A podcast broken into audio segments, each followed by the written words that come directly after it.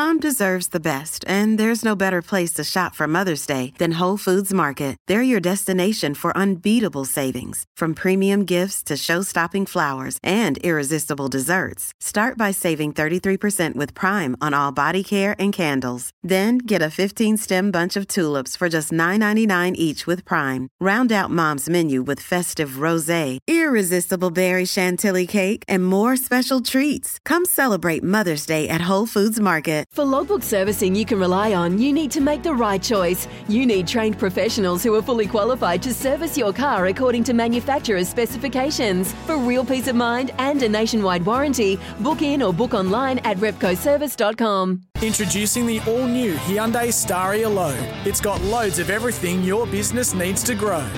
Back to work with Blundstones and Toby Price. Win a VIP Finke Desert Race Adventure.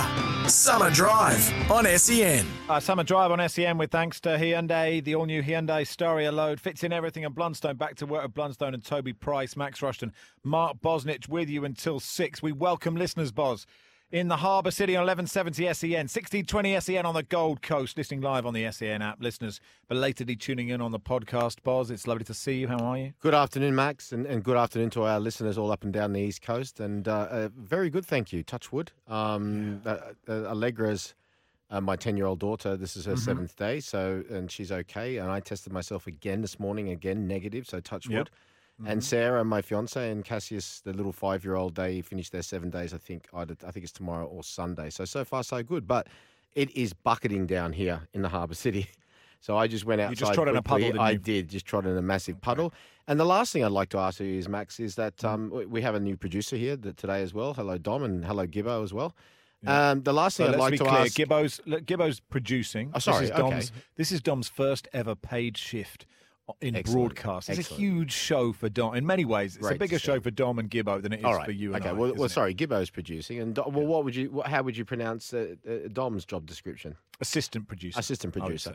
say. Um, and the last thing I'd like to really know is that um, you know we weren't supposed to be doing this today. So what have we done right? Yeah. Well, how come we haven't been sacked, Gibbo? I think you've just been phenomenal all week, guys. Oh, I know stop I it, like guys, to give you a hard time, Max, but Seriously. I mean, Was I, had, I, and- had to, I had to cancel lunch today. I'm sorry about that. Well, you guys wanted to know by what Thursday evening? Yeah. Well, pretty much so. That's why this morning I kind of hoped. I, I tried everything to get a texter out, um, you know, to, to put two lines on my rapid, but it, it didn't work. And believe me, guys, there was no one who was hoping you guys weren't coming in more than I. Because Yeah. you have aspirations for this sort No, of No, not aspirations, Yeah. but if you know the whole team goes down all of a sudden, they got to look to someone, and I'm here, Dom's here. got to say, I've never, I haven't met any of SEN management. You know, I was expecting to get fired yesterday. I was expecting to get dragged into an office by a manager. It's happened before. Um, you know, many times in my career, I'm sure it has you, Boz, as well. You get it's, it's part of the course. You get sacked all the time. Yeah. As yet, no. If there is a member of SEN management who can come into this room and give me my marching orders, I will happily walk away. I've got things to do this evening. I've got to pick up some spring rolls before I get back for dinner yeah, with yeah. Ruth and Daniel tonight. There's a lot happening. You know, this is it's this is really getting in the way of my afternoon. Well, I, thought I Um, thought we made that clear, but uh, yeah, for some I know, reason, it's it's uh, outrageous. Um, Dom, welcome. Hello, Max. How are you doing? Well, Yeah, yeah, good, thanks. Um, uh, Boz, Dom is a big fan of mine. He's brilliant. I am he's absolutely brilliant. I've got a little issue with him, but other than that, he's brilliant. Yeah. What's your issue, What's your Buzzer? issue? Well, the other day when I come to the car park and I was and I had a Oh, issue truck with you, Dom. basically, Yeah, it's not with an issue with I was me, the truck was basically Dom. but bipping the horn at me for about five minutes, and I said, "I'm really sorry, Dom's coming down."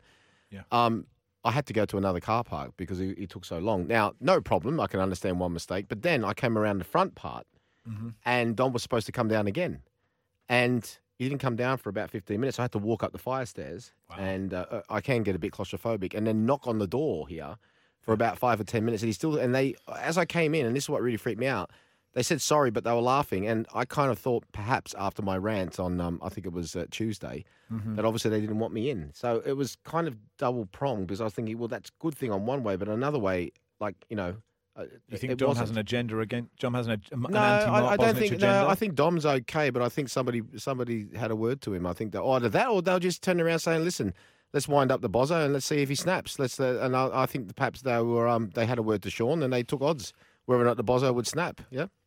Well, in all fairness, Bozza, uh, I don't really want to comment on if that uh, situation ever happened. See? I don't. I don't. I don't want to put anyone under the bus, especially this being my first paid day at SEN.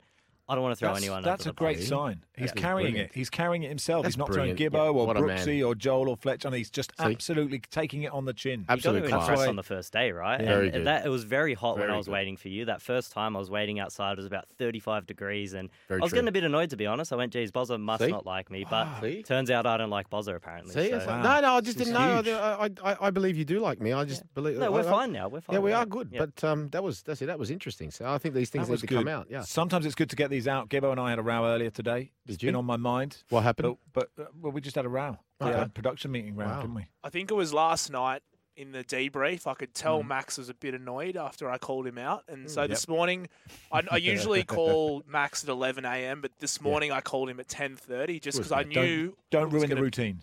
Yeah, I knew it was going to be a long chat Mm. with Mhm. uh, Max, and we played a bit of phone tag. But uh, look, Yeah. we got through it, and I think We did.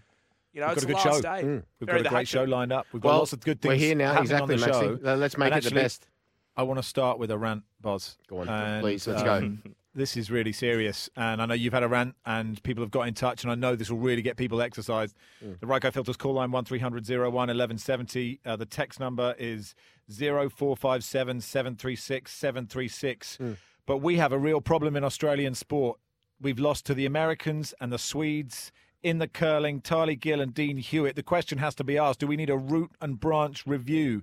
Into the existential crisis that is Australian curling. Well, I think this is a do. hu- this is a huge problem in the world of Australian sport, and I know you've talked a lot. The fan culture, uh, they've cancelled all the active support for Mm. Yep. curling in Australia. It's Yep. been sanitised. No fans are allowed to go in. Yep. There's no flares allowed at the curling. Yep. It really it, it hasn't gone nationwide, hasn't it? There's huge parts of Australia that are, uh, have never been given the opportunities to curl. Yep. If you think about Northern Territory, nowhere to curl. There's almost nowhere to you know. I mean, people. 100%. I don't want. Yeah, it's a very difficult issue, and I feel really strongly about this, and I'm really worried for the future of curling in Australian sport. Defeats the Americans and the Swedes. I don't know how you feel, Boz, but this Well, seems I'm- to be I'm the most pressing moment in sport. I, I think it is, and I, I'm absolutely devastated. I'm, I'm with you, but it must be said. Um, you know, these things are becoming a regular occurrence in quite a few of our sports, uh, and quite a few of our sports that we were strong at. And and I think perhaps the whole sporting landscape, uh, who, the, ones who compete obviously with, with other countries around the world, um, need need to do this. Really, Should we- I mean, you know what I, we could do? I really. think, I mean, swimming swimming had it quite some time ago after Mm-hmm. after London and came back very very strong. There's been other sports that are doing it as well. Um, so uh, th- I think there's obviously something going on with the culture. If anyone has strong feelings, the Ryco Filters call on about the future of curling in Australia, 1300 01 1170. I've got some good things lined up today, haven't we, Boz? Yep, we have. We really uh, have. Matt Wade's uh, Australian wicketkeeper in the T20s. Yep. He's coming on. Yep. Um, he's a nice chap. Yep. Uh, Danny Townsend, you've lined up. Yes. Um, because we d- they deserve a right to reply. You've been hammering Correct. uh, the A League, haven't you? Yep. And um, he's going to come on and hopefully give you a piece of his mind. Boz. Yeah. I want to see someone. Yeah, well, I, I think the main the you. main thing to establish is uh, is uh, the active support situation that we spoke about with Louis Alcouri yesterday, Mm-hmm. and what's the league's position on it, and uh, and we'll, we'll talk about that. Uh, what what Louis spoke about is, you know, he obviously said he doesn't really go for symbolism, but he really thinks it's important that perhaps that's up to the to the league, stroke the clubs to invite them back. So that'll be interesting to hear that. we have a loser on the show. Hmm. Um, A what? A, a loser. Oh yeah, Uh, uh, the Australian loser. We just saw him speed down the bobsleigh track on Alex. his own, lying on a little tin. Uh, Alex Ferlazzo, he is coming on, the king of Townsville. Um, So that'll be good. When and on the, the well, I think Boz on our last show. This Yeah. is the last, perhaps the last time we'll ever do a show on it. We don't know. Uh, have you been booked for any more shows? I've not been booked for any no, more shows. no, not at all. No, our next We could- booking is the Champions League, Max, round of sixteen, buddy. Yeah. Um. Uh, well, I mean, well, we'll do that on the TV. That's fine. We will work Oh. together again. Stan Sports, stan.com.au uh, if you would like uh, to get a seven day free trial. I think it's still on offer. Or just, Mm. you know, but Boz will just give you the cash, presumably, to pay for your subscription. Um, so, what are your great memories of all the work that Boz and I have done together? It's the end of an era here, isn't it? I mean, Mm. Yes. Gibbo, you must, Gibbo, you must be emotional. Yeah, I am. I didn't think I was going to be emotional because right. I, I get to go back to working with Joel and Fletch, which is Yeah, they're good, aren't they? absolute punish. But Mm. it's been a good week, really. Yeah. I mean, I haven't heard this much football chat ever in my life, but I've really enjoyed it, and especially Bozza. To see someone so passionate about Mm. Australian football, I probably wouldn't understand it as much, but. you've spoken a lot of sense, and Max, you've been great as well. Oh, stop it. There you go. I- I Superb. just, uh, Thank you very I've much. Mike, because I'm just reading these text messages. Hang on a second. It's not very professional of me. Uh, Tom says, Max and Mark. uh, No. Max, if you were going to be sacked, it would have been after the first show, the worst radio ever. He says, "In the last few weeks, you blokes have really improved. Thank you, Tom. That's great. I Oh, would never, thanks, I'd Tom. never done a radio. Yeah. We'd never, I'd never done a radio program before. I was just passing, so Mm. they just invited me in. So I appreciate that, Tom. Um, and uh, on behalf of all Australians, thank you, Max, for lowering yourselves to our airwaves. So listen, Yeah, but he's put a sarcasm e- uh, emoji, Yeah, so he this, yeah, has, mention he that as well. I think he So yeah, look, uh, one three hundred. All right, well let's let's uh, let's extend those boundaries again. Let's let's make it great radio. Come on, let's go. Yeah, yeah. Come on, All right, everybody. because if I'm in my It's not- car listening to all this, I say, come on, we'll get on with it, guys. yeah, let's, let's go. get on with the great radio. Absolutely right. And it's not just us, it's the listeners, it's Gibbo, it's Dom, it's me, Max Rushton, it's Mark Bosnich, it's the callers as well. Is there a crisis in Australian curling? I think the phone lines will go wild on this 01 1170. And if you just want to say your favourite memory of listening to me and Mark, because it could ne- it may never, ever, ever happen again. 0457 736 736. Unless, of course, we're out at dinner and then you just are on the table next to us. I mean, that- it's a, that- that could know, that's possible. That, That really could occur. occur, couldn't it? Because uh, I'm, I really presume that Boz and I will go out for dinner. Yeah, I many think so. times I think that'd be great. Um, you know, uh, with the girls and and Mm. then also the kids when when Yeah, when you have yours as well. And obviously there will be no terrified, yeah. legal implications as well. If I just turn around and say to everybody, "I'm paying for everyone's dinner," that, that, that will be allowed, I, I assume. Uh, 1300 01 1170 is the Ryco Filters call line. Uh, if you uh, are really worried about the future of Australian curling, the text number is uh, 0457 736 736. You can tweet me at Max Rushton. Gibbo, what, what do you want me to do now? Have a break or what do you want me to do? No, Max, I reckon we're going to go straight to the Ryco Filters call line. It looks like Greg from Sans Souci has called in. Oh, Ah, welcome, Greg. Max, Bozza. Afternoon, uh, Greg. It's been a pleasure. It's been an absolute pleasure having you gentlemen in my ears all afternoon, Thank all you. week. thank you, Greg. Uh, Appreciate so it. thank you. Thank you. Uh, Um, Max, I think you've just posed one of the great existential questions ever ever posed on Australian radio. Which is? Is there a, a crisis in Australian curling? Right, th- let's, we're here, Yeah. Greg, to ask the big questions. I mean, Yeah. that's the key, right? We, we have to ask the difficult question. Hmm. I- Is the quality of Australian stones up to world standard? That's a very good question. Hmm. Where do, are we getting the right stone? Is there an infrastructure uh, for grassroots stones? That's hmm. the question, Greg, isn't there? We know. Are we breeding the right kind of stone to help the curlers? Perhaps it isn't the curlers' fault, Greg. I Yeah. think it's a very good point. Yep.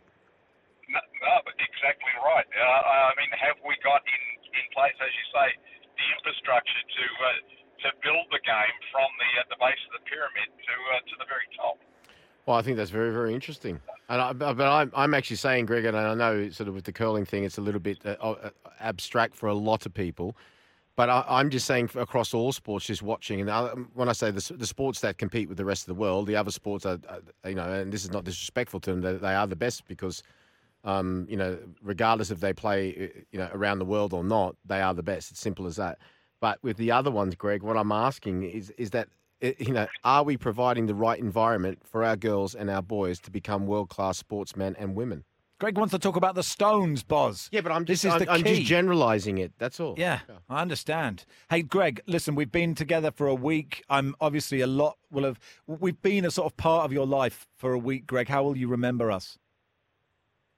Well, I'm I'm I'm going to remember you very fondly and hope, Max, that you'll drag Bozza with you down to the Football Fight- Writers Festival in uh, in a few weeks, so that we Um, can uh, we can renew this relationship. Okay. Okay, absolutely. We're in. We're in. We're in. Uh, thank you, Greg. Appreciate your call. I Thanks, said we're in. I actually can't come because I'm just out of a baby. Um, but that's fine. Dane I'll is in. Uh, who, who's next? Gibbo Dane. Dane from Yowie Bay, Maxi. Dane in There we Yowie go. Bay. Hey, Dane. How you going, fellas? All right. Good. Thanks, yeah, Dane. good. Thanks. So, what did you want to talk about? Good. Good. I just look. I reckon there's an existential crisis in not only, and I think I agree with Greg here. Not only in curling, right? Okay, you're taking the Mickey there. Sports now. The line is. The line is. You're coming in and out, Dane. I'll give it one more try. Try again, Dane. What point did you want to make? I said, why we've lost our competitive edge not only in curling but in, in all types of sport. Well, I, th- I think he's right. Yep. Okay. Right. Cricket, we've suddenly bounced back a little bit. Still, we're not dominating. We're not world class to where we were. Mm. Okay. basketball, the rest. We, what I believe is happening is that we've got this younger generation who have got the uh, access to technology where they're playing EA sports and online sports, and if they dedicated just the amount, just the same amount of time to actually playing the real sport, we'll be world beaters again. Oh, that's a so very good point. Is it a reflection of is it a reflection of wider society? How do we change this? Or, and have we lost our hard edge as Australians? It's an Because interesting of question. PC That's, rubbish. that's very, very, Well- very good point. Very well, good point I, he's making. I mean, I would say that you know Australia doesn't exist in a vacuum, right? Like everyone's playing computer games. In every Yeah. country in the world, and, and you know, I, I was addicted Yep. to the hmm. sensible soccer and kickoff too on the Amiga. Maybe why I'm not an elite sports person. Hmm. I, I, I, I- listen, I think it goes in cycles. Look at the cricket; you absolutely hammered us, right? You hammered us. I think it's. I think. I think you don't need to sort of worry about it. That's what my general feeling is. Sometimes you win, sometimes you don't. You sometimes have great coaches. You sometimes have one or two amazing players that can uh, raise your sport to any level, right? And I think. Yeah. I don't think there's some massive excess. I've not been here long enough, I, guess, well, to really know. I'm on, yeah, I'm on the other side. Uh, I'm a little bit with Dane. Um, I, I do see a lot of it, and and regardless of what perhaps the, the excuses may be pointing towards, Mm-hmm. um, it needs to be something needs to be done. Now, when I'm It's talking about yeah. well, something when I'm talking about providing the right environment, like I said, the amount of stories, and we heard it the other day with football that we hear Sure. about people getting turned off because of what's going on. Um, you know, it starts really, and I wouldn't say ends, but it starts at the top of every sport. Okay, the environment has got to be right, and and it isn't really rocket science in terms of you know if you do well, you deserve to be well paid and you deserve to be lauded. If you don't, okay, you don't deserve that. Now, a lot of people turn around and say, okay, well, you know, in this day and age, is understandable. Uh, everyone's trying to be as progressive as possible, but like with everything, you can't go too far from one way to too far the other because people just get confused. Now, when I was growing up in Australia, and people, oh, well, here we go, we go. No, I'm just going to just say it was a golden time of sport, and we're very, very fortunate to grow up in that time. And it was highly competitive, but there was a basic fairness and a goodness about Australian sport that everybody, especially those from immigrant communities like myself, really, really not only cherished but respected and stood them in good stead going forward. Is that still there? I'm not so certain it is on a consistent basis that it needs to be. Uh, David's in Melbourne. We've got time for one more call before the break. Hey, David. Oh, Max, a bit flat that this could be the end of this great radio combination. You I know, it's extraordinary, isn't it? So I'm a bit flat, but I'll get up for the last show. Uh, Max, I think you've learnt something this week. In Australian sport, no matter what the sport, whenever we lose, we're in crisis. If we lose, we're bad losers, Max. Hmm. You Eng- English are much better losers, much Hmm. better at accepting it than us Aussies. We are sooks. No. We sook it up whenever we lose. We're very competitive, perhaps over competitive. And Bozza, I just had one question. Was the, the the last time I'll be able to talk to you? That's okay, David. My uh, on- on it- on my, my mother-in-law lives in a place called Grays in Essex. Yeah. It's Right, I a know. horri- horrendous place. Oh. Anyway, I, I, it's, oh, it's horrendous, honestly. Um, And I read in the paper there once Yeah. that you, at, towards the end of your career, were going to sign for their football club. Grays Athletic. Is there any Grays truth in? Athletic? I don't think so. I'll um, uh, I Okay. mean, my memory's not the greatest, I must say. I'll I'll check through my diaries. I don't think so. Um, but you never know. all right. You Well, never know. it. They could have. Yeah, I- it could have been. Who knows? It could have been. Could have been. Yeah. Anyway, Well, love your uh, work this week, guys. Fantastic. Thank you Thank so you, much, David. David. Appreciate Thank you so that. much. Yeah. David makes a very good point. Like whenever you lose, you're in crisis. You- You don't lose as often as Well- we do, right? We, we- you know, like, and that's Yeah. the point. Look, there- England there's plays another. every sport. Yeah, there's we another. lose all the time. Well, it there's, happens. there's another point to be made as well, and I, and Yeah. I think that this is a fair point. And my ex physio uh, at Aston Villa, uh, Jim Walker, lovely man, used to play for Derby County under the great Brian Clough, so has some wonderful stories. Made a very good point as well, but yeah, like I used to say to him, you could actually you know put this towards other countries. You know, countries like Australia and England, and you know they do play pretty much every sport as well. Um, but uh, you know, as I used to say to him, well, I said, well, so does the United States, you know, so does Russia, and he says, I mean, maybe, he said, but they're, you know, they're not great at football, for example. Obviously, it was centric around football, but I've just noticed, like I said, for the last, well, I've been back now for like you know, 13 years, that I don't know, there's there's something just not quite right um, when it comes, and I'm hearing a lot of the same stories from a lot of the parents as well. I don't Yeah? know. I just think sometimes you win, sometimes you lose. We always forget that other countries play sport. Like, you know, Yeah. that's the point. You play cricket. The Indians play cricket. They love cricket. The English love cricket. They play cricket. Pakistan, etc. You want to play basketball, right? How many countries Yeah. play basketball? You want to be good at Olympic sports? How many countries do athletics? You Yeah, want to be good at rugby? You've got the, it- you know, you've got New Zealand are brilliant at rugby. The whole of those European sides. It happens. You win, you lose. Yeah. Boz, hold the thought. Yeah, Boz, yeah. hold the thought. Yeah. Back to your calls in a sec. Okay. Introducing the all new Hyundai Staria Load. It's got loads of everything your business needs to grow. Back to work with Blundstones and Toby Price. Win a VIP Finke Desert Race Adventure. Summer Drive on E SEN. Uh, Summer Drive on SEN. Max Rushton, Mark Bosnich with you till six, discussing the crisis in Australian curling. Evan is in Wollongong. Evan, welcome. Hello, boys. How are you? Good, thanks, Yeah, Evan. good, How are you? Thank you. Nice Doing to very chat. well. Thanks I for know, calling. Um, when curling was for, first started up in Australia as an Olympic sport, Mm-hmm. the one thing that we thought we had was a good quality scrubber, and unfortunately, the quality of scrubbers hasn't been as good as what they thought. That's the problem. We need better scrubbers. We need There to we find go. some good ones. Thank you very much, Evan. Evan, it's a wonderful point. It's succinct. It's well made. John is in Bronte. John, welcome to the program. John? John, that was such a key. John was going to bring the energy there, wasn't it? I thought I was going with real pace there. You know, Evan made his point. We moved. I normally like to Great pace. talk to all Great the pace, callers mate. for Great hours. intensity. Scotty's in Greystanes. Hello, Scotty. Scotty? Hello, Scotty. Oh dear, he disappeared. No, he said fast. no, no, no, no. He just didn't want to talk Basically, to us. didn't Why want to did he- talk. He's changed I his mean, mind. That's Absolutely, totally yeah. fine. You see If how life is. it, uh, like- you- you see how life is so so uh, the equivalent of a football, yeah, football stroke soccer game. You know, like you know, your great pace and intensity. It was like a great, fast and quick breakaway with a pass. But if the next person then doesn't quite make what he should of it, then uh, that's what occurs, mate. Yeah. Really hit a brick wall, didn't he? Yeah. He rang up and then No, no, No, he said no, no, which is fair I don't enough. wanna do that- I don't wanna do he can, He can claim the Fifth Amendment. It's up to him. It's not a problem. We don't- You're absolutely right. If you want to ring up and say no comment, 1300 01 1170. Max Rushton, Mark Bosnich, we're here till 6. Uh, after the break, uh, we're going to change gear slightly. Um, uh, there have been some pretty disappointing and upsetting stories about domestic and sexual violence in sport. It's happened in every code, in every sport. Um, there are some big cases. We don't want to talk about the uh, details of those. Some of them Well, we we can't. can't. it's very, we can't from a legal. Uh, yeah, it's very legally so, like, sensitive. yeah. But what we can do is talk about the dis- have the discussion and talk about it. And we're going to talk to Alan Tongue, um, obviously NRL legend, but he is an ambassador for the NRL's Voice Against Violence. He's an ambassador for them.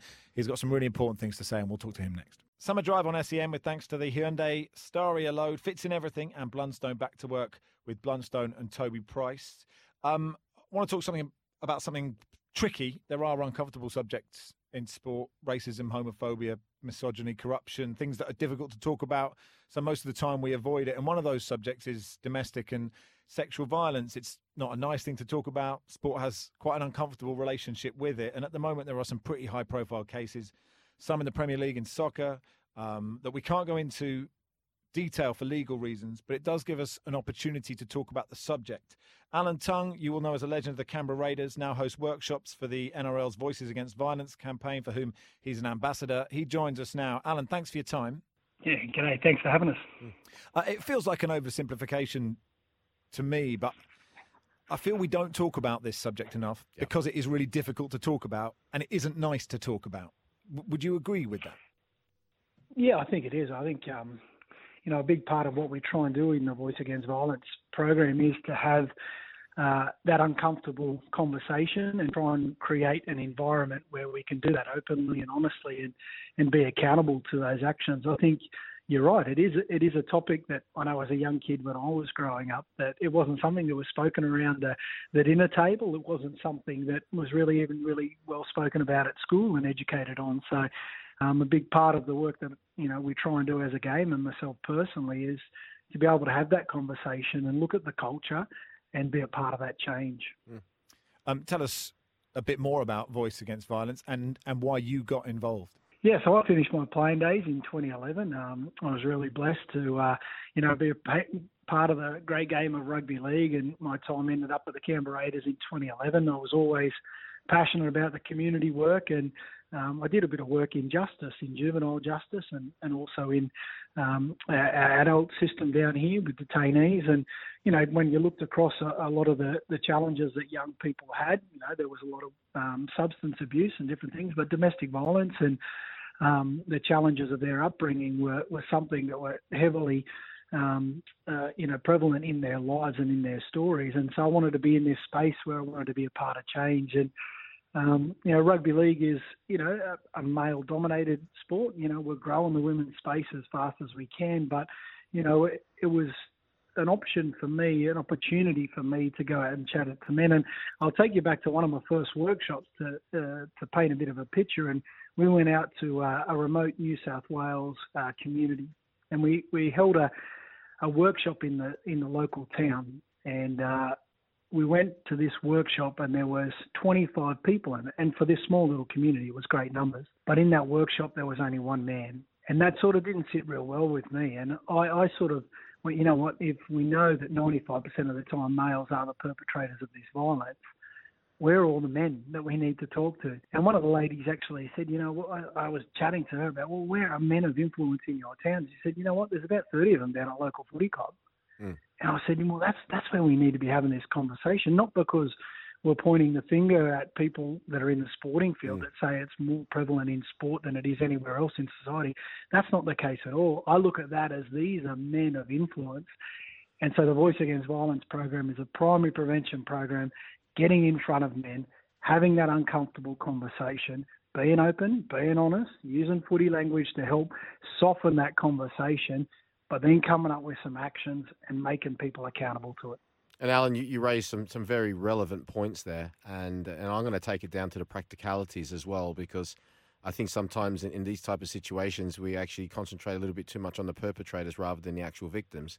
So if there's a situation you know that any of us sort of you know witness or come across uh, or you know that a woman is uh, which a lot of times I'm sure would happen is too scared to to or embarrassed or, or, or whatever it is or may still be in love with the perpetrator but she knows what's happening is wrong. But if you're close to those people and you can recognize that what should number one the victim do? You know she might be she might like i said be scared of further, further retribution and so forth and if you're a friend of that person and you know what's going on, but you know that that victim cannot say anything, what do you do? Yeah, I think I think it's a really complex situation, and even when you ask that question, you can see there's so many, you know, different points of view, and you have to be, um, you, you know, you have to be sensitive to all of this um, in these situations, and I've, I've been in it, um, you know, myself in a number of, of times, and I think it's really important that, you know, we think about our own safety too, because I know that in some situations I, have been there and I've gone, you know what, I'm going to go and confront this person. But mm. then you got to think, take a step back and think about, well, what does this, does it put your own personal safety in jeopardy? Mm. Would it actually put the victim's safety in jeopardy down the track if yeah. you were to confront it, if they have you know, told you something in confidence. And, and so there's a lot of things that you need to take in. But, but I think it's really important that we link in with our expert partners. And so you link in with the 1 800 respect numbers and, and being in contact with our lifelines and our different people that are trained up in this space to be able to do that. Um, so a big part of the work that we often do is to try and get, have that conversation before this situation happens. Mm. And so, a big part of what we're trying to do is working with men, and in particular with young men, and to sit back and have a look at some scenarios and some and times in our lives in our footy clubs, have a look at our culture, have a look at some of those gender stereotypes, but then go, you know what, this is what is the current culture, this is what gender stereotypes say about what a real man and a real woman is. But let's go, well, what do we want it to be? And what are some actions that we can do to prevent this stuff from going forward so we don't have to be in those situations. And one of the other really important things is, and it's um, um, you know, you mentioned a little bit there before in one of your um, chats back to me there, but one of the big influences we see on what makes behavioural change and, and why men will make behavioural change is actually the influence of what other men think of them and the standards other men set. Mm. And so, you know, we think about that in a sporting context, right? If If you turn up at a footy club or a soccer club, whatever sport you play, and there's a really strong culture there, you either buy in or you get spat out. Yep. And so we got to make that same culture in community. As men, violence and disrespect, you know, this this stuff that is going on, we've got to make it a part of our culture. Is that you know what, women are treated with the utmost respect. You treat women like they're your mother. You treat them like they're your daughter. I got daughters of my, I got three daughters of my own, Mm. and so when the stats say that one in three women are victims of domestic violence, it doesn't sit well with me. Yeah. And so that's my mission: is to create that culture, that standard. Super. And would you say, as part of that, going to the stage of you know calling out kind of that kind of language in say blokey WhatsApp groups? You see what I mean? Like, like, like, like in terms of like, I've been in WhatsApp groups with men where the language sometimes gets, you know, pretty grim. Not many, and I've called it out mm. because I, I sort of feel that's almost that's that can be where it starts. Once you, you know, once language is ex, ex, accepted, I know it's a large step from beating up a woman, but you know, once the No, language is accepted, you're right, Max. It, it, it, it feels a problem, but it's very hard to call something out because mm. it's much easier to just let something go. You're right. Well, you know, we, we have a bit of a saying that your thoughts become your words, your words become your actions, your actions comes your habits, your future, your destiny. So at the end of the day, like we've got to call out this language and the disrespect and exactly what you were doing there, and you should be commended for that because this is exactly the culture that I believe. You know, we need to do. We need to we need to call out, and so that is a big part of, of what we do. Is that you know I, I actually half the program that we do is actually on the footy field, and so I've really found that um, you know, that engagement and using common language of sport and in particular rugby league has been a game changer. I've never had a problem uh, talking to men around domestic violence if I can use rugby league. And so that's been a real big passion of mine. But one of the drills we do is around communication. And I get them to do the drill and they're not allowed to use a word. They're not allowed to say a word. And obviously it goes pear shaped pretty quick and it goes the wrong direction and footies are flying and it, like this. But then I say, you know, use your voice and, you know, give them some simple things and then we make up for it. Mm. And it's that same thing. If if we keep this a taboo topic, if we don't call out disrespectful behaviour, language, things that we see going on that we might have just let slide, if we don't call it out, we're going to keep making the same mistakes, just like we did in that footy drill when I put them in that scenario. But you see, has- when you use your voice and Yeah. you use you take it in the right direction, because I really believe that this culture, just like the footy, it's in our hands.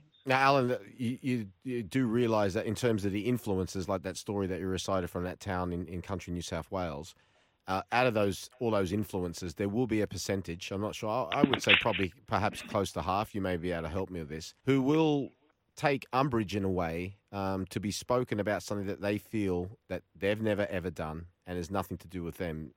How do you convince them that this is not like some type of lecture? We- We're not trying to put everyone in the same basket, but we're just asking basically for your help. Yeah, and I think um, I think it's how we, we set up the workshop and we deliver it at the start. And I, I really want to acknowledge too that in our program, uh, yes, there is a huge focus on keeping women and women and children safe.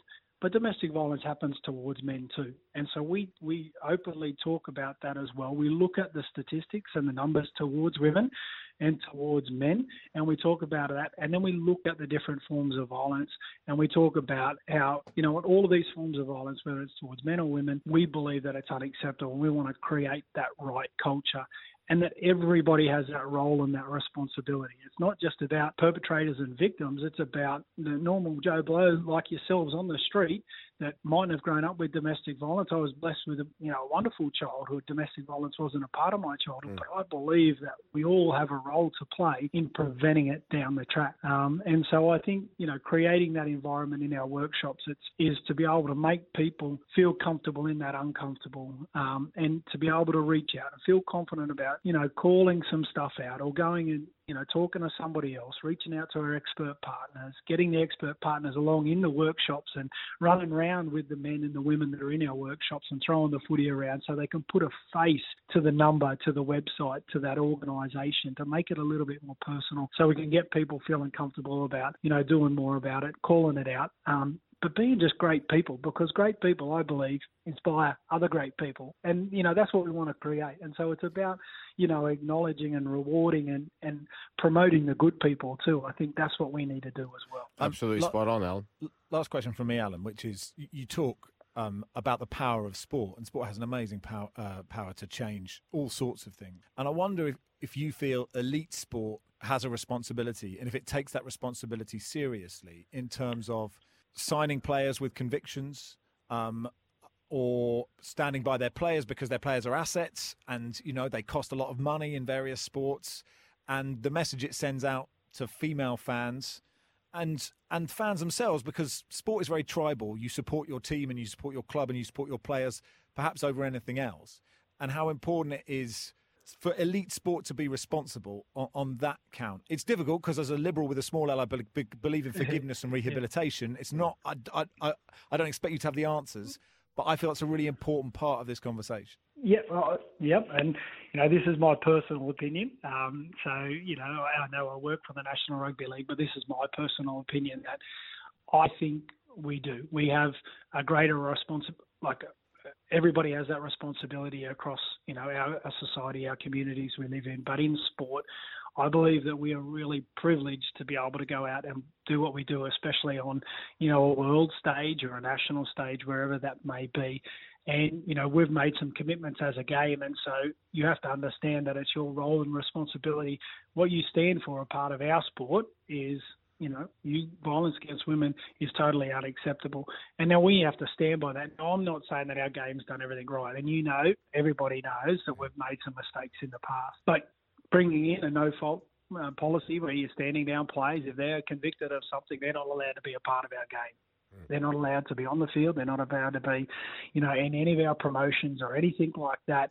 You know, was a big step forward for us. We talked about and we've done education and education and education, but we needed to do more. And so, putting in processes like this and having the opportunity for everybody to have their say and for it to be dealt with in the court of law like it should be um, is really, really important. But then about that rehabilitation for us too, because if we just chuck somebody out, unfortunately, it's probably just going to that person's just going to go somewhere else and do the same thing. So we need to not not only yeah we need to deal with the situation, but we need to make sure that we do what we can so that that doesn't happen again. If you know what I mean. Yep. And so I think it's really really important that uh, yeah I, I really believe sport has this it's got this amazing ability to be able to do it. Um, you know what I, I when I first started, you know, in the professional sport 20 years ago, this this was never spoken about. Um, and yeah, we haven't got everything right, but I tell you what, where we've come from in the last 20 years, from what I've seen, um, we are taking steps forward. It mightn't be as quick as what a lot of people would like, maybe not as quick as what I'd like. But I do believe that we are taking this culture in the right direction. It's going to take time, and we've got to keep working on it. Um, but I really believe that we are taking steps forward. Alan, uh, thank you so much for your time. Um, I think what you're doing is brilliant. Yep. We need more people to be talking about this, and, and um, thank you so much for coming on. Thanks for the opportunity to share. Super. Introducing the all new Hyundai Staria Load. It's got loads of everything your business needs to grow.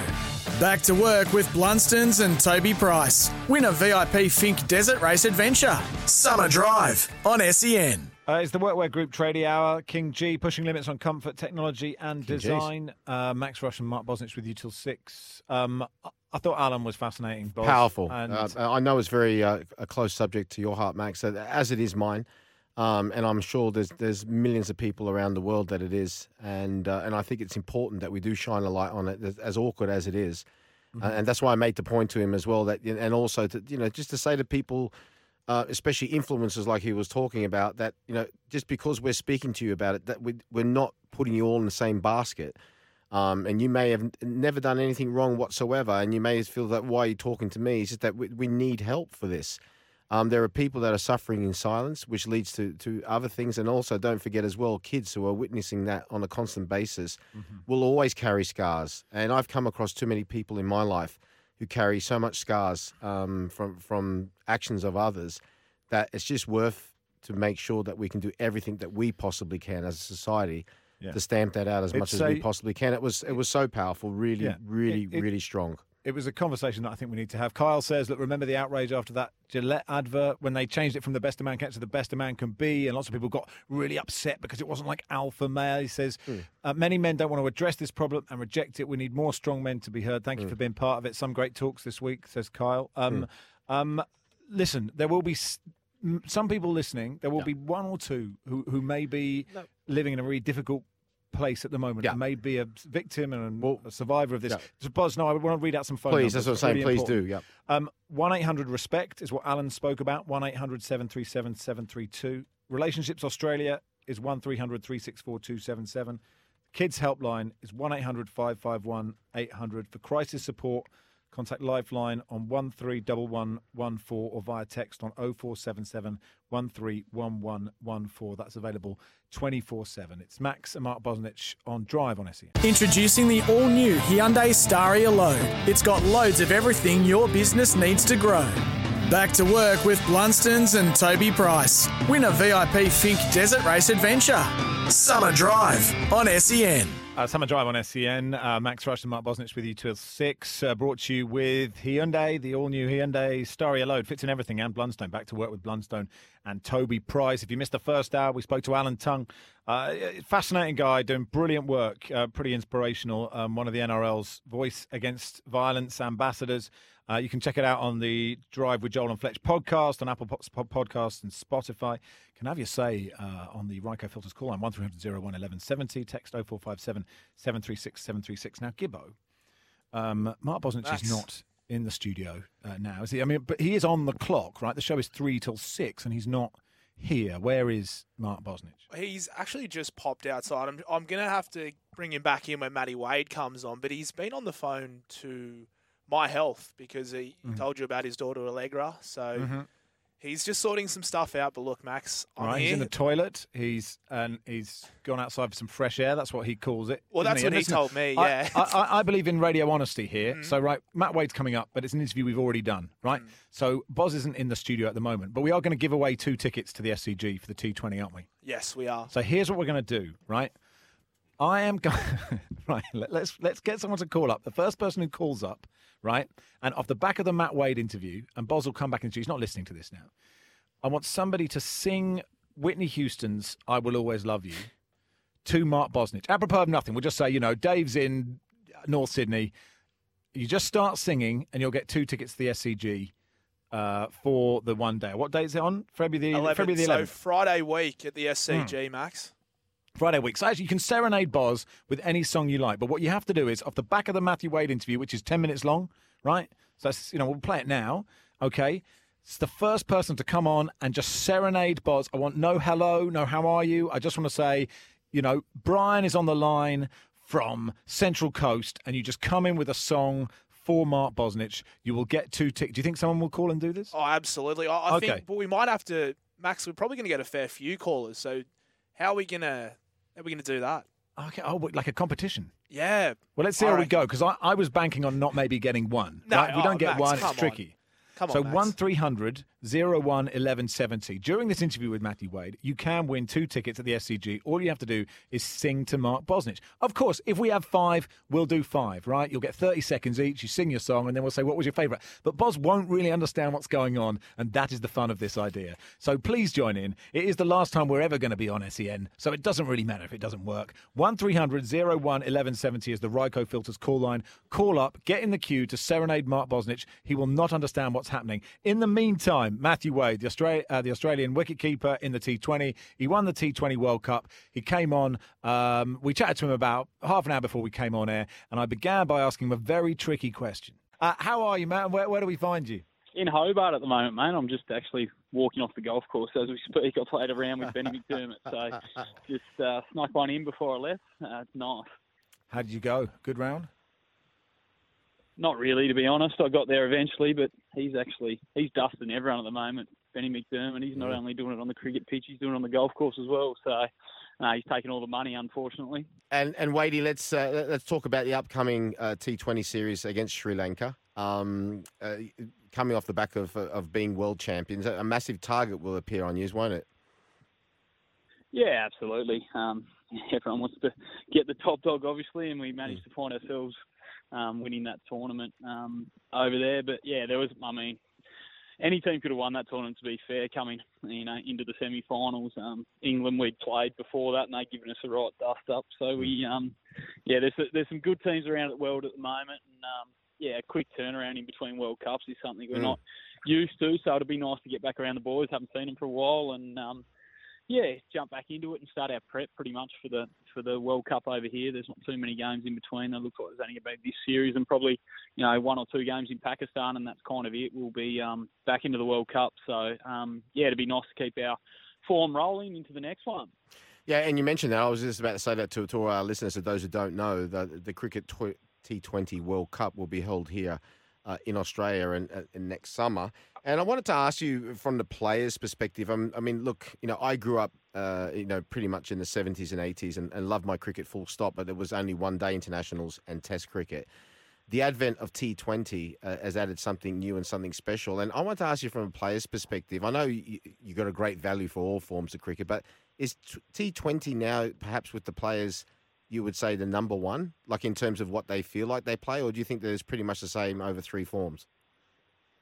Uh, I think you know, Test cricket certainly, from most of the players' perspective, the number one format. Everyone wants to you know reach that and test you um, mentally and physically and emotionally. Everything. It, it's the hardest format to play, but also the most rewarding. When you sit down after a winning Test cricket, it's certainly the most rewarding format. And um, me personally, and I know a lot of the players, is that's certainly the number one format. I think you know the the two shorter formats have come a lot closer together over the last ten years. I think you know um, 50 over cricket is it's a longish game, but um, still white ball and done in one day. And then the T20 is obviously pretty fast and done. So I think those two are probably the two formats that have come a lot closer together over the last 15 years. Um, mm.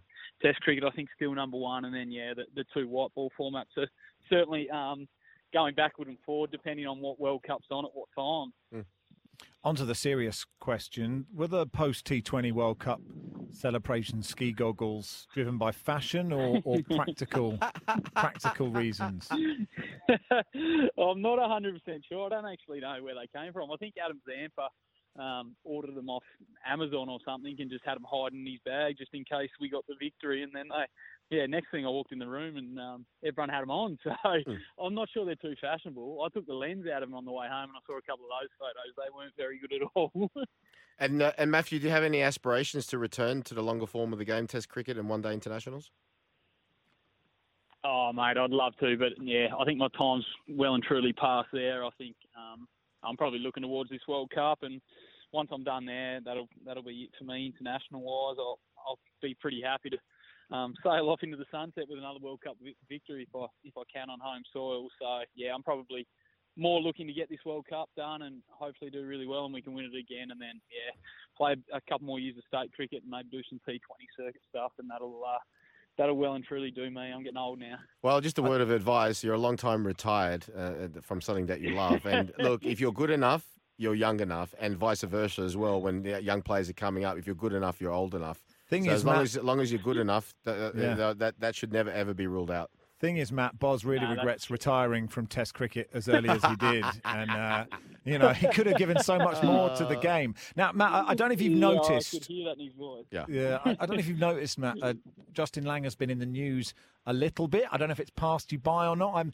contractually obliged to ask you a Justin Langer-based question, in which you can fend oh. off uh, in any way you like. So my question is this: There hasn't, there hasn't been a question that JL hasn't come up in the last four or five years anyway in interviews, so no, nothing different now. Yeah. Okay, I'm guessing here we you're go. Ask about his contract. Just say Well, no, I'm Matthew. say- just say no comment to him. I'm going to say, is Justin Langer the greatest coach you've ever played under, or do you hate him and never want to see him again? Oh, I don't rate coaches. I just I just go about my business. I never put a, a rating on any coach I've ever had. Okay, there you go. I And thought he- Matthew, I uh, he fenced that fenced that well. I thought. Boz. I thought, I couldn't thought go any very well. further Uh, well, I'm going to have a follow up question, but Okay, for that good, one, good. now you Yeah, yeah, started ask it, right? again. Yeah. Uh, during the during the T20 this year for, for Hobart, Matthew, um, your coach for Hobart, whose name eludes me right now, uh, apparently wanted you uh, not not to wicket keep, uh, uh, to go into the field so you could talk to the bowlers, but you're a little bit Yep. uh, on the other side of that. Uh, could you explain to the people, like I said, who are listening, who are not cricket supporters, why he, he would ask you to do something like that? I mean, we all think that, you know, unless the, the crowd is sort of like a football crowd, so to speak, that you could still talk to the bowlers uh, when you're wicket keeper as well.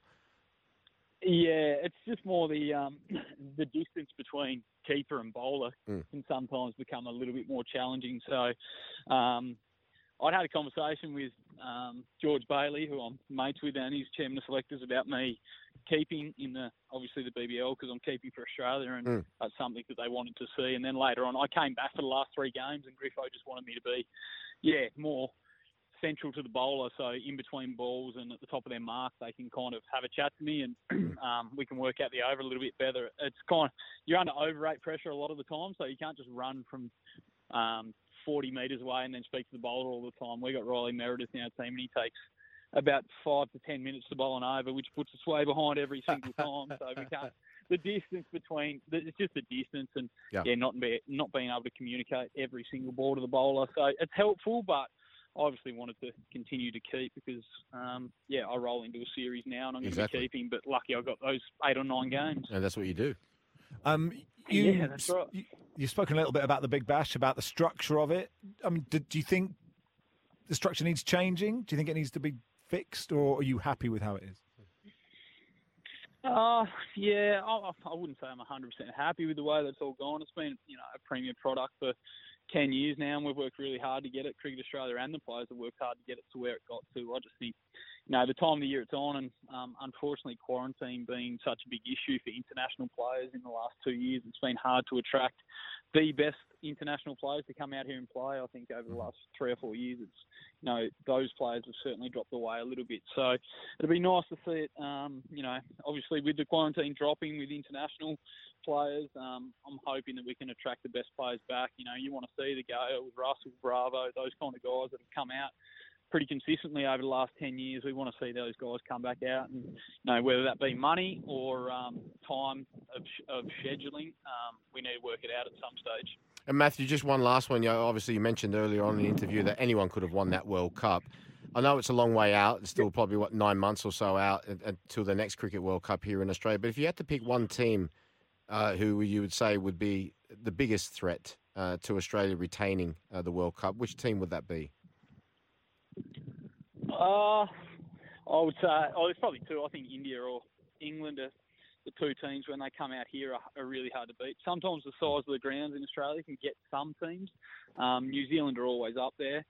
Um, but I think those two teams are certainly, you know, are suited to play in our conditions as well as any other team.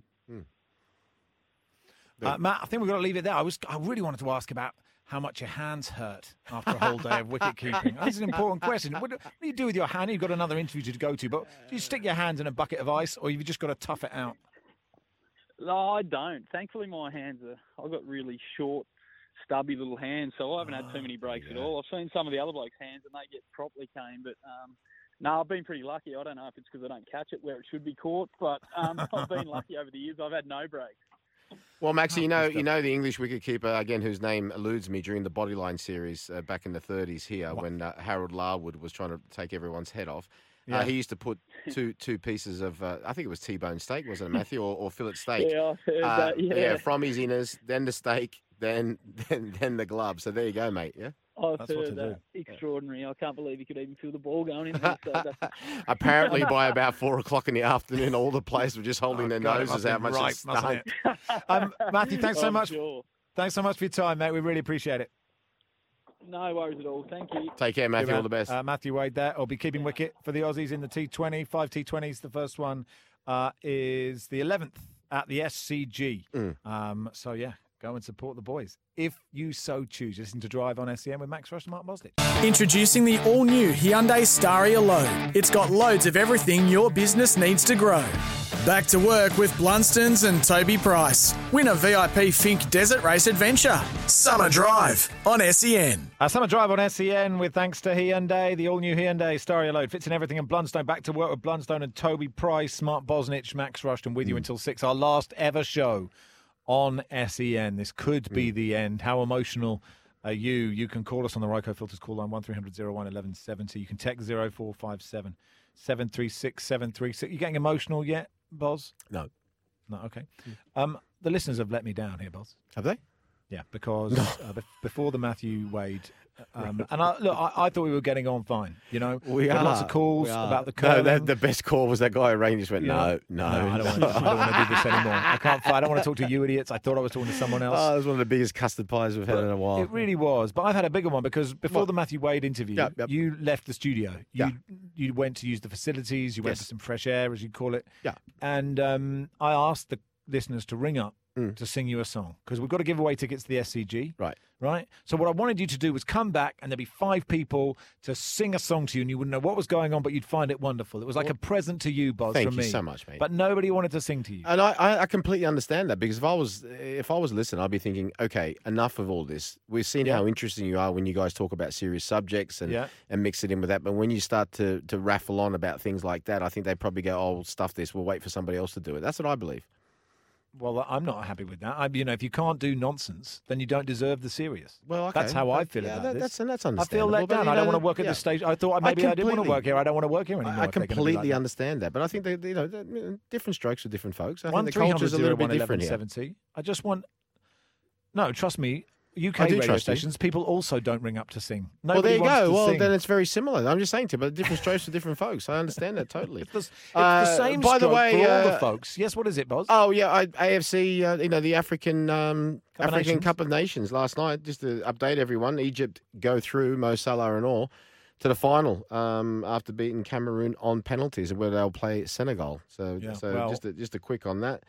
Um, the host Cameroon are knocked out on penalties. Always a massive double-edged sword when you're playing at home because pressure can be can be massive as well, especially when it goes to a penalty shootout. And uh, Athletic Bilbao knocked out Real Madrid in the Copa del Rey quarterfinals as well. Hey. So there you go. And obviously FA Cup round uh, this week. Fourth in- in round, the Cambridge UK. United v Dirty Luton, correct. Saturday, 4.30 a.m. On whatever channel Correct. it's on. And the World Club Championship, um, uh, something that I've won and it's very dear to me, uh, began overnight in uh, in the United Arab Emirates, well, in Dubai. So so there you go.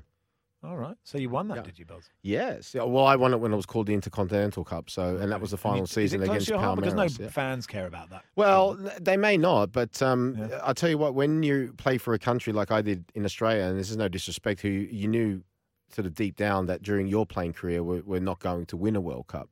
Yeah. Um, to be part then of the best team, club team in the world on that night was uh, very, very special. And it's always nice one to put on your thing that uh, you're a world club champion. What, you put it on your thing? Well, on your CV, is that what it's Oh, called? right. Okay. yeah. Do you still have a CV, boss? Um, yeah. Did you have to put a CV in here to get this gig at SEN? No, they didn't want that, but they for some reason they wanted my driver's license. Oh, that's strange, isn't it? Yeah. Have they given it back? Not yet.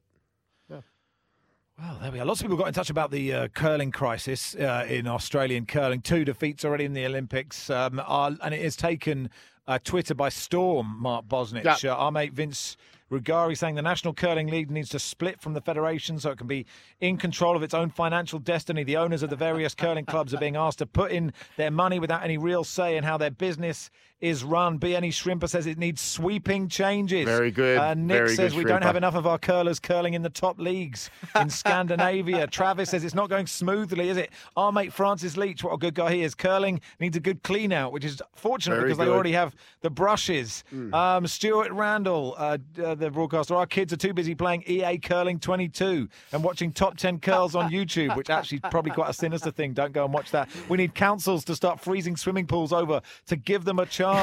Uh, Ed says, I'd argue it has more to do with curling being drowned out in the winter months in Australia with other ice based codes. We need to shift the comp to summer to get some clean air. Adam, I blame Bunnings. Brooms, obviously, too costly. Anyway, some reaction there. Um, Very good, we, very are going good. to, thank you, everybody. Uh, Boz, we are going to talk to Danny Townsend next, Yes. aren't we? Yes, we are. And uh, this is going to be uh, interesting because you've been giving uh, the A League a bit of stick. And uh, I'd like to hear the other side of it. I'm going to join. most definitely. I, I think, and, but I think the the main the main point uh, of this conversation to have as well is, like I said, on the back of uh, of of what uh, Louis Arcuri, who came on very uh, happily yesterday, um, the Mhm. lawyer who represented the active fans, and uh, to, to say to like I said to, said before to say to Danny, I mean, look, in terms of the COVID situation, we know it's been difficult for fans all over, but there has been a significant drop. There's no doubt about that. But in terms of the active fans, this is even pre-pandemic. Um, there was a, been a significant drop in active fans at, attending our game, and it was a point of difference. And and we just want to ask him uh, about that. There's another thing we want to ask him that I've got some feedback from a lot of fans who are complaining that they don't know when A League games are on. Um, Okay. They were talking in terms of their app, I think, or, or what's on Twitter. I think it's called Keep Up. Uh, no pun intended, but they were just saying Keep Up needs to keep up because basically they're hitting it and they don't know uh, when the game's on. And some people say, "Oh, now game's on tonight," and this, that, and the other. So we'll just go through then, and we'll and we'll listen, like we said, Max. And I think I'll rely on you actually to ask more of the questions because uh, um, you seem to be uh, uh, a very good moderator in these circumstances. Oh, stop it. Um, anyway, All right, I will. Okay. Um, no, don't, no, no, no, no. Come on and say no, no, no. Uh, One 300 01 1170 is the phone number. One person to come on and sing to Boz, or we might do another show on this station. Like if you want us gone, you have to sing. It's that simple. The Ryco Filters call line one 300 01 1170. We have to give the tickets away for the SCG somehow. You know, I know I can just give them to someone on the street when I leave. But like if you want them, ring us. One 300 01 1170. Danny Townsend from the A League is next. Uh, summer drive on SEN thanks to Hyundai. The all new Hyundai Staria load fits in everything. And Blundstone, back to work with Blundstone and Toby Price. Uh, here's a text If you can't do nonsense, you don't deserve the serious. Is that classic Max or a famous quote from somebody? It's a famous quote from me from five minutes ago. But, you know, it'll be in the Oxford Book of Quotations, but I'm sure by the end of the month. Uh, now let's do a bit of uh, uh, football. Uh, Boz, um, we've talked about the A League a lot. We talked about the Socceroos a lot, haven't we? We've talked about a few of the issues that, that seem to be in the game. Uh, we wanted to get Danny Townsend on, uh, the CEO of the uh, of the A League, and I'm very pleased to say uh, he's said yes and he's coming on. Danny, how are you? Good fellas, thanks for having me on. No, pleasure. Thanks so much for coming on. I've been mentioning um, in the last sort of week we've done this show. I've been in the Australia for about I don't know four or five months, and I've noticed there is just a sense of existential crisis, sort of per- permanently around Australian soccer. Like constantly scared about comparing it with some other league, trying to work out what the quality is, trying to find out. You know, there seems to be that everyone's sort of desperate for it to be hugely successful, but are terrified that it's having a permanent crisis. Is that something that from inside you see or not?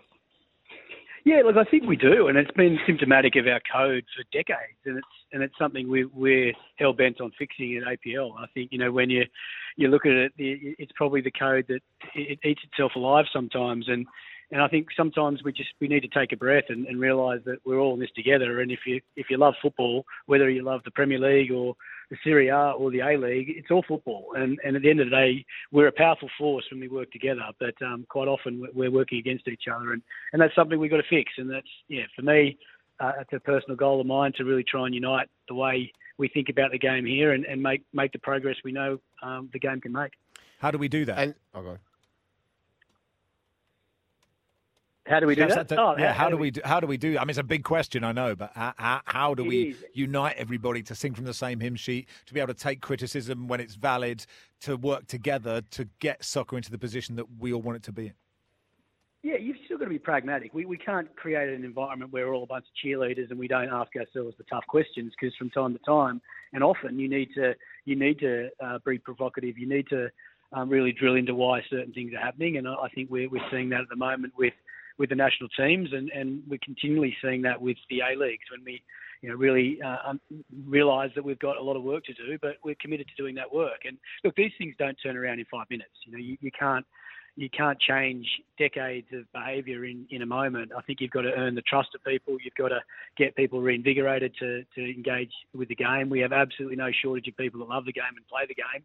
It's by far the biggest sport in the country. Um, we just need to galvanise them and have them excited about um, what lies ahead.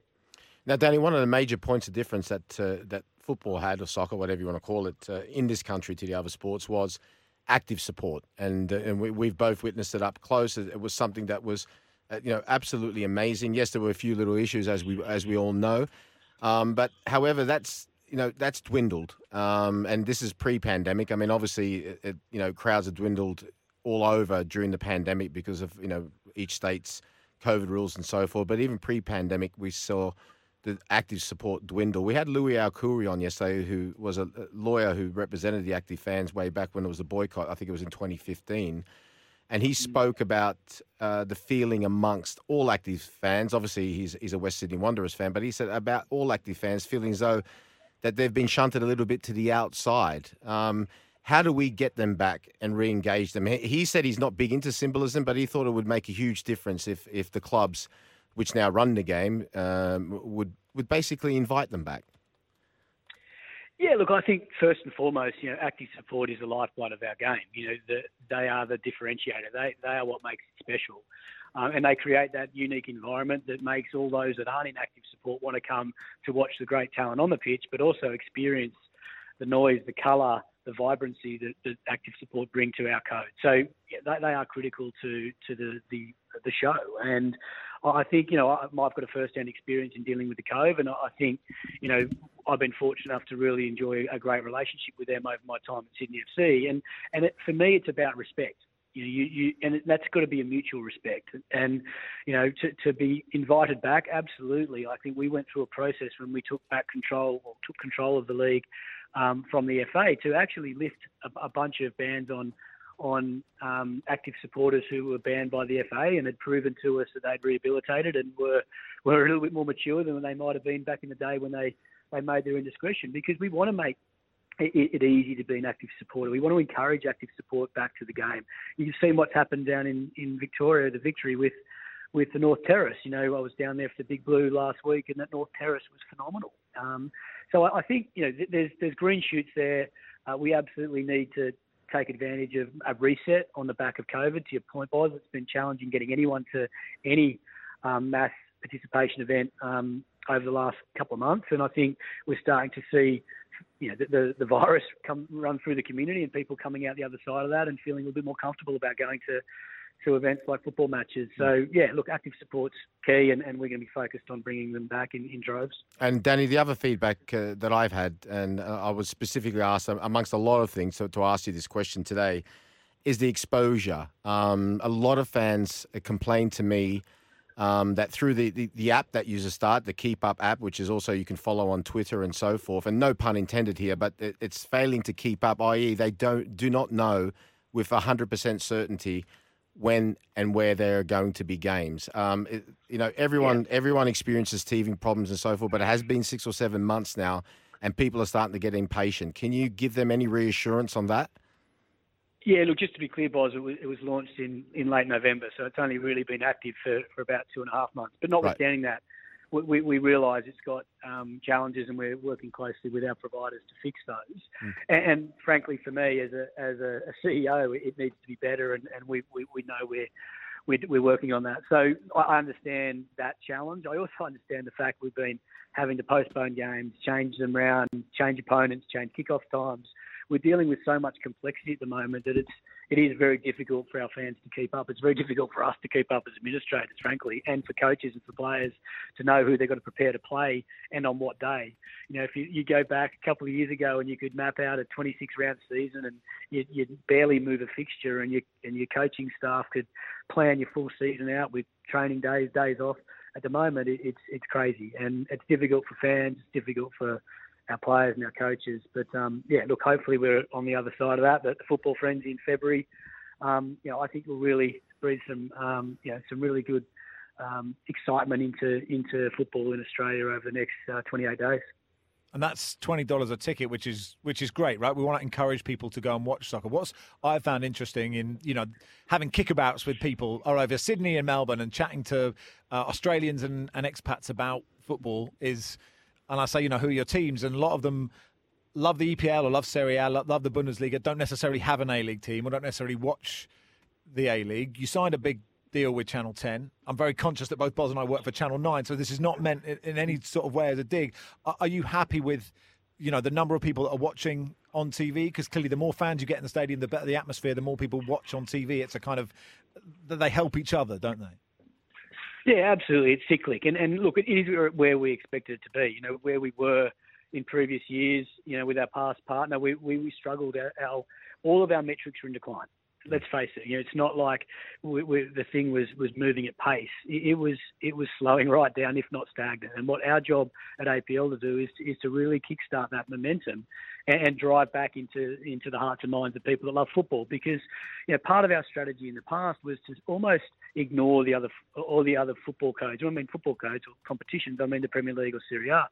Part of our focus with Keep Up is about adjacency. Is about putting the A leagues next to the Premier League and putting it next to the Serie A, putting it next to the MLS. So people that love football who may not love an A League club start to start to get exposure to the A League and, and start that journey of being a fan. And, and that's where we're at. We're at the start of that journey, and it's we can't expect it to turn around um, immediately. And Danny just got a text in here. Uh, says, uh, "Hello, can you ask Danny Townsend on his thoughts on the proposed domestic transfer system? By all reports, it seems like the clubs, the APL, prefer to keep the salary cap instead of implementing this domestic transfer system that Football Australia and the Players Association are trying to push through. Would love to hear where he stands. Thanks." Yeah, look, just to be clear, that the PFA stand aside with the APL on, on this matter. We, we've just completed uh, back in June of last year a, a five-year CBA. So the domestic transfer system has been put on the table after that CBA has been complete, and the PFA and the APL are aligned with where we stand on the domestic transfer system. We're not necessarily opposed to it at all, and I think there's some probably misinformation floating around on that. But we have a CBA; it's on foot. Mm. So, you know, it's, it's difficult to unwind legal documentation that was brought together by the two parties that represent the people that pay the players and the players themselves. Mm. And can you explain to everyone what CBA stands for? That's a collective bargaining agreement. So that's that's with the clubs and the players, correct? Yeah, absolutely. Um, you know, the, for the first time, the APL, the clubs who have paid the players for 16 years, are actually a party to the terms in which players are paid. So the collective bargaining agreement is something that has been in place for a long time. It used to be in place between the FA and the PFA. Now it's in place between the APL and the PFA, and, and we're delighted with the way that went. You know, the, the relationship with the PFA, I don't think it's ever been stronger, and we genuinely believe and, and treat them like partners in the game, and I think they they uh, respect that. Without giving away any trade secrets, uh, Danny, um, do, do, do, do the majority of clubs realise that the transfer system, rather than being a cost to the clubs, is more an extra form of revenue that you're all missing out on? Look, there is a transfer system in place. There's a FIFA regulated system. And, you know, there, again, I read some articles recently from, from various people commenting on, on clubs not taking advantage of transfer fees. Hmm. You know, our CEOs have been in this business a long time. They know that putting in sell on clauses is not a new thing. Every single player that's transferred out of Sydney FC in the last five years has had a sell on clause. Yeah, So, sell on clause, yeah, but what about domestic? I think what people are referring to having a domestic transfer system. Yeah, look, domestic transfer system. There's already there's already things in place that that support the, the payment of, of transfers of players down into the grassroots. That they're FIFA they're FIFA regulated um, statutes. How a domestic transfer system changes the way A League clubs trade players, I'm not convinced it's going to change dramatically. Hmm. Because what what it will probably do is actually encourage clubs, which is a good thing by the way, to to look inward at their their academies for their players and bring the young talent through their own club rather than go and look at other clubs. Because I don't see a point in time soon where an A League club will, will, will buy and pay a transfer fee for an 18 or 19 year old player from another A League club. I, I don't see it happening anytime soon. It might happen in the future. We're not opposed to it. I just don't see it having a huge impact that, that some people think it might have. Um, but look, uh, we, we, we, we, we're absolutely open to discussing it, and we have been discussing it, and we'll continue to do so. Are the clubs opposed to having promotion and relegation and aligning uh, basically with the whole of football in this country eventually? Look, we've always maintained that we're not opposed to it. What, what I've said myself, um, that some of the best and most compelling football matches that I've ever watched are promotional relegation battles. That's the reality of a, a football purist would say that. What we also need, though, is financial sustainability in football. One of the biggest problems for our game, it has been undercapitalised, and the financial framework that sits around the game has failed us for decades. Every single A League club loses money how can we then sustain a second tier that will, will also potentially lose money or not? And if we can build a sustainable framework around both those competitions and that the, the, the promotion and relegation system allows for those clubs to remain solvent and continue to, to be able to afford to exist, then that's when you can start contemplating it. But I think right now, we've got a lot of NPL clubs that, that are probably struggling financially. We've got a lot of APL clubs that are struggling financially, and we need to get them right first. Mm. And but I think in general, national second division, we're excited about what that looks like. We're ex- we haven't heard a lot about it, frankly. We haven't really been engaged. Um, but we, we'd love to talk about it if at the right time. But um, yeah, I, I don't think we've ever said that we're we're diametrically opposed to promotion and relegation. It's just about doing it at the right time, I think. Uh, finally, for me, Danny, it's it's much easier to stand on the sidelines and yell than it is to stay, be inside the room and try and make change. Do you think the right people are inside the room, and would you welcome people who shout from the sidelines? I'm not looking at Boz necessarily, but you know, uh, lots of people outside. You know, would you welcome them into the room to talk about it? Absolutely. I think you know, the great thing about our game is that fans have a voice. You know, pundits have a voice. You know, you, you guys in the roles you play in the game are important because you shape the narrative. You you, you test authority and you, you question decisions, and that's healthy. You know, I, I think what what I get frustrated about is is incessant negativity and people not working together to solve problems. And I think that's the bit that we need to get right as a game because I think the other codes see us, and we say it a lot, a sleeping giant. If we get our act together, they're worried, and they quite like the fact that we tend to to, to sort of drag ourselves down. And I think that we, we need to change that. And, and I'm committed to, to doing that and working with all the different levels of football in the country to make sure that our game is the number one sport in the country because it should be. Uh, Danny, one last question before a quick one. Newcastle Jets uh, are owned at the moment, uh, as we all know, uh, by three of the existing clubs, which I thought at the time was a great uh, bit of solidarity to make sure that they, they stay up. Is their sale imminent uh, as to what we read, or is it is it just rumours? No, look, there is there are ongoing discussions with, with a couple of different uh, groups that are, are, very serious about um, Newcastle Jets. You know, to your point, Boz, was really important uh, position the APL took back in back at the time when when that license went into disrepair. And I think the commitment that APL made was to the city of Newcastle and the football fans in Newcastle that there will be an A League club on in, in Newcastle for a long time to come. And we, we want to make sure that the, the owners of that club are the right ones. You know, as you know, there's been a couple of false starts up there and it's a parochial city, it's a football city, and, and we want to make sure that there's a long-term sustainable ownership group in there that, that you know, really let that, that uh, club, thrive, uh, club, club thrive. So, hmm. uh, Danny, appreciate your time. Thanks so much for coming on. Uh, it's a conversation we want to keep on having. Um, not that me and Boz we've not been booked for any other shows, but if we are, we will. Cheers for you. Thanks for coming on, mate. Thank you, Danny.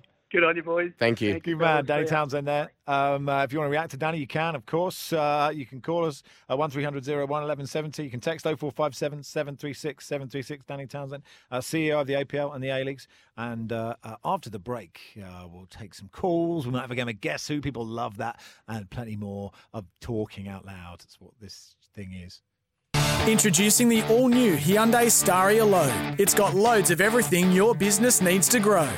Back to work with Blundstones and Toby Price. Win a VIP Finke Desert Race Adventure. Summer Drive on SEN. Summer Drive on SEN. Thanks to Hyundai, the all new Hyundai Staria Load. Fits in everything and Blundstone.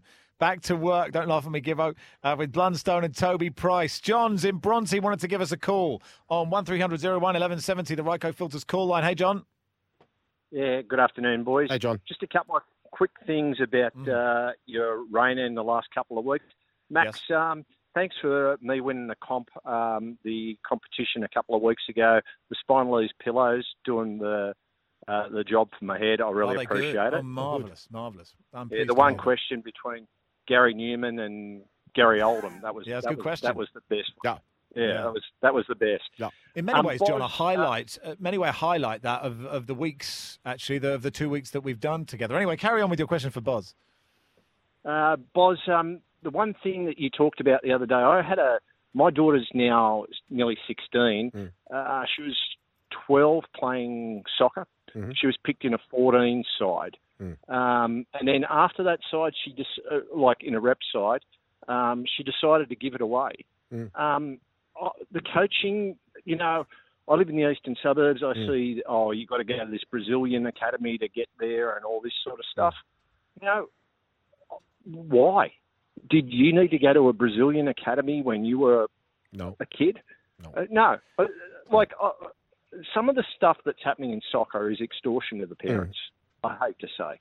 And No, no, yeah. I, I think you got every right to say, and I think, look, I don't know the Brazilian academy, so I want to take them completely out the uh, out the conversation, was because I said I don't want to uh, impinge in any way uh, upon which, whatever academy it is. But I've seen this so many times, John, and no, I did not. But the thing is, and this is this is this is the the whole point, and you, you mentioned the word or what you said. Um, people are basically they're prying on parents and children's you know ambitions and i think it's just completely wrong and this is why it needs to be really got a hold of and the people in charge uh, need to be allowed to do what they do to clean all this up because Boz- the, the, the bottom line is like i said Boz- uh, there's so many stories that i'm hearing like this and it is leave it, completely wrong you're turning people off John, great call. Boz, back in one second. Introducing the all new Hyundai Staria Load. It's got loads of everything your business needs to grow. Back to work with Blundstones and Toby Price. Win a VIP Finke Desert Race Adventure. Summer Drive on SEN. I'm Max Rush and Mark Bosnich with you Here we go. six. Yeah, uh, Rooster Man text has been uh, in touch. Yeah, Rooster Man. Everyone, well, we're getting texts from everywhere. One of the biggest football player agents in the whole country, if not the biggest, Paddy Dominguez, has also uh, Hey, texted. Dominguez. Yeah, Pa- has also Can you get texted me a in to- contract to, say, um, uh, North "I'm FC? tuned in just now to Max and yourself, so make it good, or I'll ring in." There you go. Okay, yeah, well, we'll take the call. All right. Rooster Man says, just got a call from SEN HQ official. Um, you guys are sacked. Sorry to break the news. Gibbo's taking over the post. The news, you have seven minutes to uh, learn the panels, get ready to get back on stand. Gibbo will be running the 545 debrief. Enough is enough. Thank goodness for that. Thanks so much for your company. It's been me and Mark Bosnich for Summer Drive. Gibbo takes over Take all. after the news and sports at 5 o'clock. It's the drive time hour with Gibbo and Dom. Introducing the all new Hyundai Staria Load. It's got loads of everything your business needs to grow. Back to work with Blundstones and Toby Price. Win a VIP Finke Desert Race Adventure. Summer Drive on SEN. Yes, welcome back to Summer Drive. It's the Gibbo and Dom show. I have been begging HR for this. SEN HQ have listened. Welcome to the SEN stations on the SEN track dial, Queensland stations in Atherton, Brisbane, Darling Downs, Ingham, and Kingaroy. And to the New South Wales SEN track stations, g'day to you in Griffith and Illawarra. It's Summer Drive on SEN thanks to Hyundai introducing the new Hyundai Staria Load. Dom, you've been here for one day and all One of a sudden day. we're co-hosting together. How do you feel, mate? How good's this? Like, you know, I don't want to get up myself a little bit, but I've been here for an hour, two hours, and I'm already hosting a drive show on one of the most prominent radio stations in Sydney. Am I doing something right? Mate, you absolutely. Bozza, how are the tweets going, mate? Uh, tweets are coming in from everywhere. Good afternoon to you, Dom, and good afternoon to uh, Gibbo. But uh, they are coming in from absolutely everywhere. You're doing a great job. And Max, the panel, you've learnt it in the news break. How's the panel? Yeah, panel's fine. Just press the odd button like this. It's totally fine. Okay, Max, you probably can't be touching that button again. But look, guys, you're doing great. Welcome in. Gibbo and Dom Show Summer Drive. But right now, we're going to cross to the best bid in Sydney. Sports bet, bet with mates, start your group, bet together, share the moment, conditions apply, and gamble responsibly. It's happened, Sean. I've been begging for it. Shawnee Omerod, come in. I genuinely feel like so proud to be a part of this moment, Gibbo. Am I so? Am I, am I officially your first uh, live cross as part of your sort of fledgling career? And, and Dom, of course, I'm not going to not going to leave out Dom. Uh, Thank you. welcome, mate. You, you really hit the big time. Thank Congrats, you very boys. much. I appreciate the kind words. I believe you are our first, our first guest. Yes. Why are you pointing at me, Gibbo? What do you want me to do? Max, the panel, panel going well. Yeah, panel's going great. Everybody, just press this. Just press this button. You know what you're pointing at me for? I was sacked five minutes ago. Me and Boz should have gone. Frankly, shouldn't I've, we? I've got another text. Sorry, Sean. Um, This is from uh, Junior Junior Smythe. Good afternoon, uh, Gibbo and Dom. It was Oh, great yeah. to hear you both on a great station. Thank you for your passion that you have shown, um, not only for this show but for the World Game. When Mark and Max were talking about it, and hopefully we'll hear more of you soon. It's from Junior I've Smythe. I've got a tech, I've got a tweet from Carl who says, "I really miss Gibbo and Dom on Talksport. Um, I miss their quality content like this. Uh, I've got this one as well um, that says, I've just downloaded the SEN app.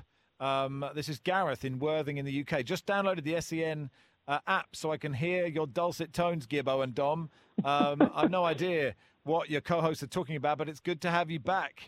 Um, Kevin says, "Thank you, Gibbo and Dom, for a great summer winter from the crazy Canuck in Midland, Ontario, Canada." So you get so much reaction, and like you've barely been doing the show for three minutes, Gibbo and Dom. This is like a this is a career high. Now, for I you know. guys. Now, I, uh, before we go back to Sean, sorry, Sean. We always Sorry, we always Sean. delay on you, but no, I'm I, still I, here, I've got to say this. I've got. I, I, I intrinsically trust my insides, uh, and and that's what's uh, you know that's what gives me an edge in a lot of situations. And Mm. all jokes aside, I know sometimes we're half joking and all that here. I really want to say, Gibbo and Dom, and I mean this from the bottom of my heart. Look me in the eyes, please, both of you. This sounds right. What you're doing to both of you. sounds you right. sound like Brother. you sound absolutely like if I'm in the car, what I want to be listening to, the voice and everything. I mean that. Thank you. Well, I've actually just got a text in from Hutchie, Yeah. the CEO Hey, of the company. He Yeah. said, "Get off now and get back on the tools." Oh. So, Max, what, what I'll do, Max, I'll let you take over from here. It's been great. This is Summer Drive. yeah. Uh, what a wonderful show. Thanks so much to our pre- the host of the previous show, Gibbo and, And Dom. Dom. Wonderful job from them. They'll be back on again tomorrow, same time, same place. They'll be back on five from three minutes past five to seven minutes past five every weekday afternoon uh, for the rest of the year on uh, SEN 1170. It's a good gig. They're just a five minute gig. They get paid three and a half million dollars a year each, and this is Dom's first paid shift. Anyway, Shawnee, I'm sorry you're stuck with me and Boz. Sports bet with mates, start your group, bet together, share the moment, conditions apply. Gamble responsibly. Uh, let's talk about the uh, Australia T20 series against uh, Sri Lanka. We spoke to Matthew Wade earlier in the show. Uh, how do you see this Yep. one going? Before we get to that, I just want to say I'm even more privileged as I was before because not only was I, I, I their first uh, live cross, I'm now their last. So there you go, all in three minutes. There you go. Who says you can't have a good time in three minutes? Sean, But, uh, you, you, let's, uh, you're just going up in my estimation, Sean. You're magnificent. Let's go, buddy. no, let's get back on track to the uh, yeah. Matty Wade said the T20 series starts yep. uh, next week. The Sri Lanka, no surprises at all, really. Aussies, obviously the world champs uh, from last year, clear favourites in this one in the Open. I think they're playing five matches, so it's the first of five. They're a dollar twenty-eight. Uh, to get the job done, the Lankans three dollars fifty to cause a big old upset. Uh, that one's next Friday night, as you boys have said. But also, we sort of teased, or you guys teased with Matty Wade, the T20 World Cup again uh, at the back end of this year, and you asked him, uh, you know, who were the major threats to the Aussies, and I reckon, that, well, he may well know his cricket, Matty Wade. I'm going to study Yeah. the dark there, but I reckon he might have had a sneak peek at the Sportsbet app and just the the odds because we've already got uh, the odds up. Who's going to lift the trophy at the end of the year? Mm. Aussies are second favourite now. We're second favourite, four dollars thirty-three. India was one of the teams that he mentioned were a Yeah, big did. threat. They're favourites at four dollars. England, the other team that he that he did mention, they're third favourite as well, four dollars fifty. So Matty Wade, he's all over the futures market. Hmm. And just to let everyone know as well, somebody told me the other day when I was speaking to him, a, a, big hitter in cricket, you know, India versus Pakistan, the game in the T20 is already sold out. I did hear that. Yeah. Yes. Yeah, it is. It's been Should be a confirmed. cracking Yeah. atmosphere.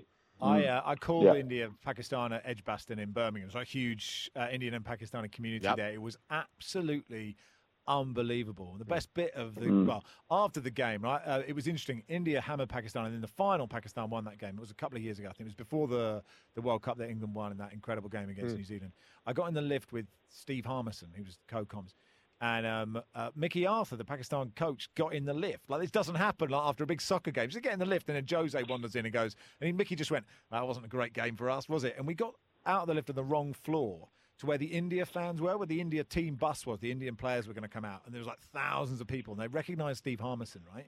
And so they were like, "Oh man!" They literally ran up to Steve Harmison, photos and photos. So they just presumed I was just another retired England medium fast bowler. They just thought I was Alan Mullally or something. Uh. I have got, I am on the photo, I am on the iPhone of about a million Indian cricket fans in Birmingham because they think I'm Mark Ilott. Did you and not, I just went you, with it. Did you? I just I was about to say, do you not think it was appropriate, maybe halfway through, of actually saying, you know, because of your the conscience that you have, Max, you know, you're so Yeah. conscious about all these things around the world and all that.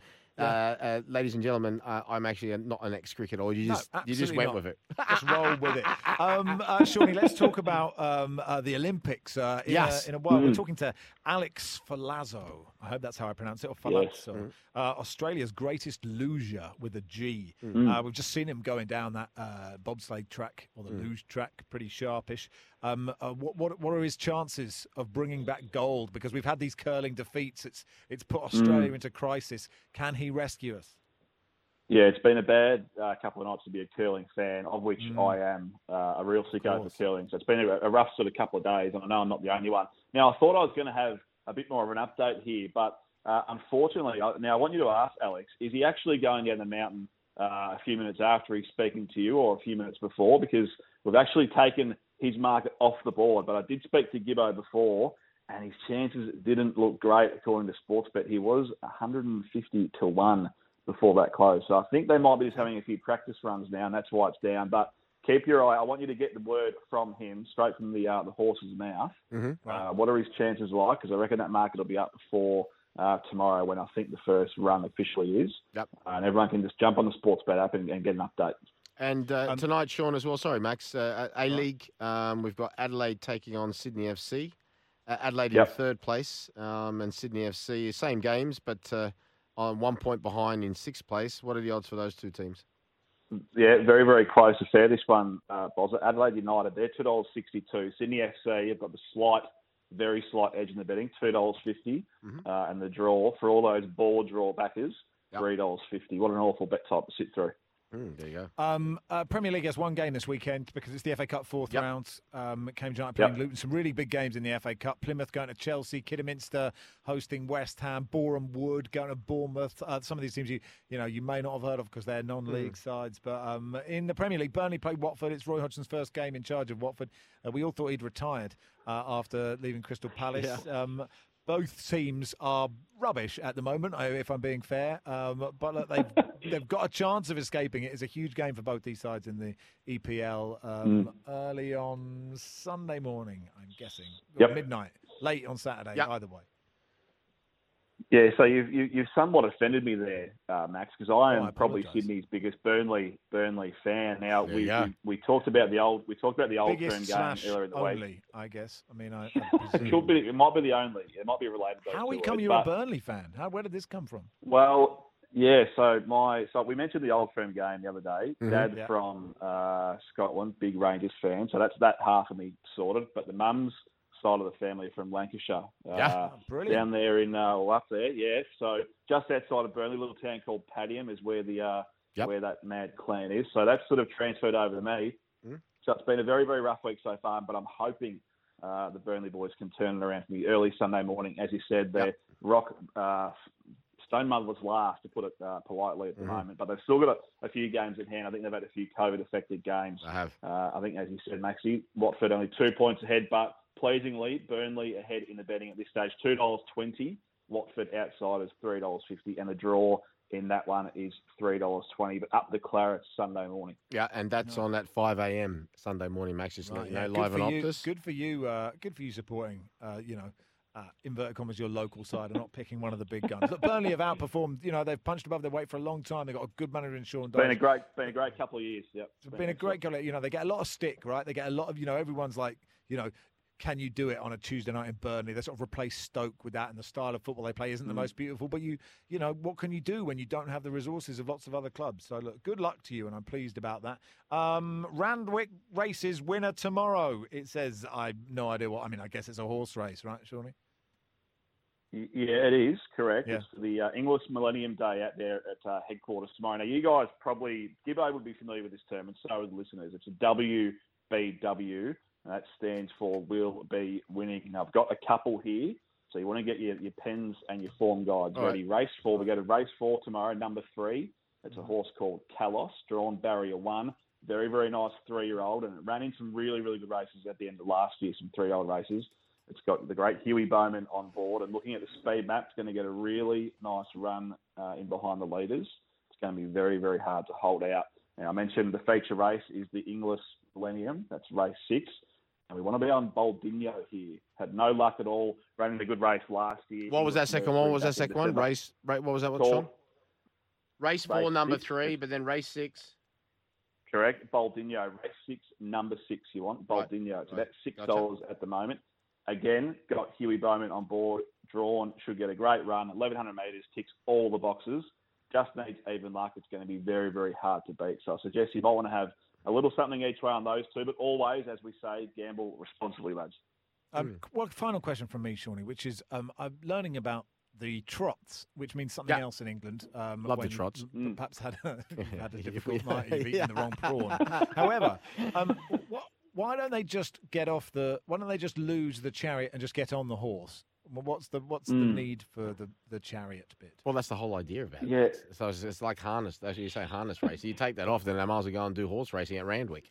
Well, yeah, but Mm. what, you know, like I, I don't know. I've just not seen it. It's not something that I happens loved in the it. UK. I used to love the trots as a kid Yeah. at Harold Park. What was that? Mirror that? Mirror that show on the old? I think it was Miracle Mile. Yeah, was it? That was yeah. that was brilliant. That's right. Yeah. Yeah, Friday night, used to watch there, it. but- Yeah. Mm.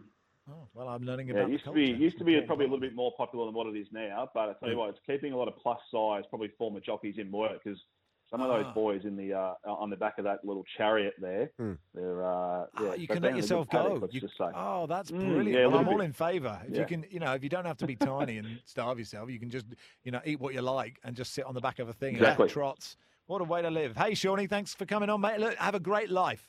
We'll never speak to you again. Thanks, boys. But uh, you've been a crucial part of this journey. And thanks also as well for p- playing a huge role in the Gibbo and Dom show earlier.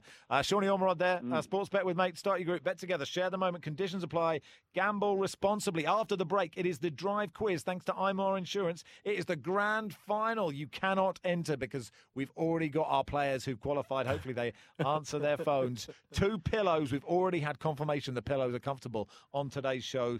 Uh, two pillows Evidence. from Spinalis. Visit spinalis.com.au. A pair of Blundstone 987 stone boots. Uh, 1300 0. No, you don't need to call us. Uh, don't call us. We don't want to hear from you. We've got our callers. It's too late now. You missed your chance. You will forever regret it. The quiz is. Introducing the all new Hyundai Staria Load. It's got loads of everything your business needs to grow. Back to work with Blundstones and Toby Price. Win a VIP Finke Desert Race Adventure. Summer Drive on SEN. Oh, this is exciting. Max Rushden Mark Bosnich here to do the grand final of the IMAR, IMAR Tradies insurance quiz. Um, Adam in Dulwich Hill, by the way, uh, you, you haven't answered your phone, so we only have three of the four finalists, but that's okay. Three is plenty. It is time for the drive quiz for IMAR Tradies Insurance. Get an instant quote and pay the premium at imar.com.au or call 13IMAR. The SEN Drive Quiz for IMAR Tradies Insurance. Get an instant quote and pay the premium at imar.com.au or call 13IMAR. They're the tradies, mate. That's Uh, now, Gibbo, right? We've got we've got Adam in Bondi, Ryan in Jordan Springs, Chris on the Gold Coast, right, Gibbo? And um, uh, it's important that it's fair for who goes first. It can't just be we can't just pick whoever won it on Monday, right? So here we're going to go. I'm going to think of a number, and whoever gets closest goes first. So Adam in Bondi, I'm thinking of a number. What is it? Three. Ryan in Jordan Springs, I'm thinking of a number. What is it? Seven. Chris on the Gold Coast, I'm thinking of a number. What is it?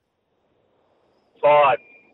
Uh, it was 54. So the order is Ryan first, Chris second, and Adam third. Okay? Uh, so Ryan, then Chris, then Adam. Uh, so we begin with how many questions have we got, Gibbo, for this? Uh, we've got. We should have six, Max. Six questions, okay? how many have you written so far? None. So here we go then. Uh, Ryan, uh, question bu- bu- one. bu- bu- bu- Yeah. Max, Oh, what is I it? believe I have written one. Okay, you have written one. That's true. Yes. Okay, so look, so it's, so Ryan goes first. If he gets them all right, he wins. Okay, Boz, how excited are you currently? I, I, I'm actually feeling pressure for all of them because I, Yeah, I I'd know, be thinking to myself, I'd always try to put myself in somebody else's shoes. I'd be like, especially because, you know, it's on the phone and all that. Um, I, I actually feel, like I said, anxious and, and pressure all, all along and, and excitement. Everything, everything you can talk about.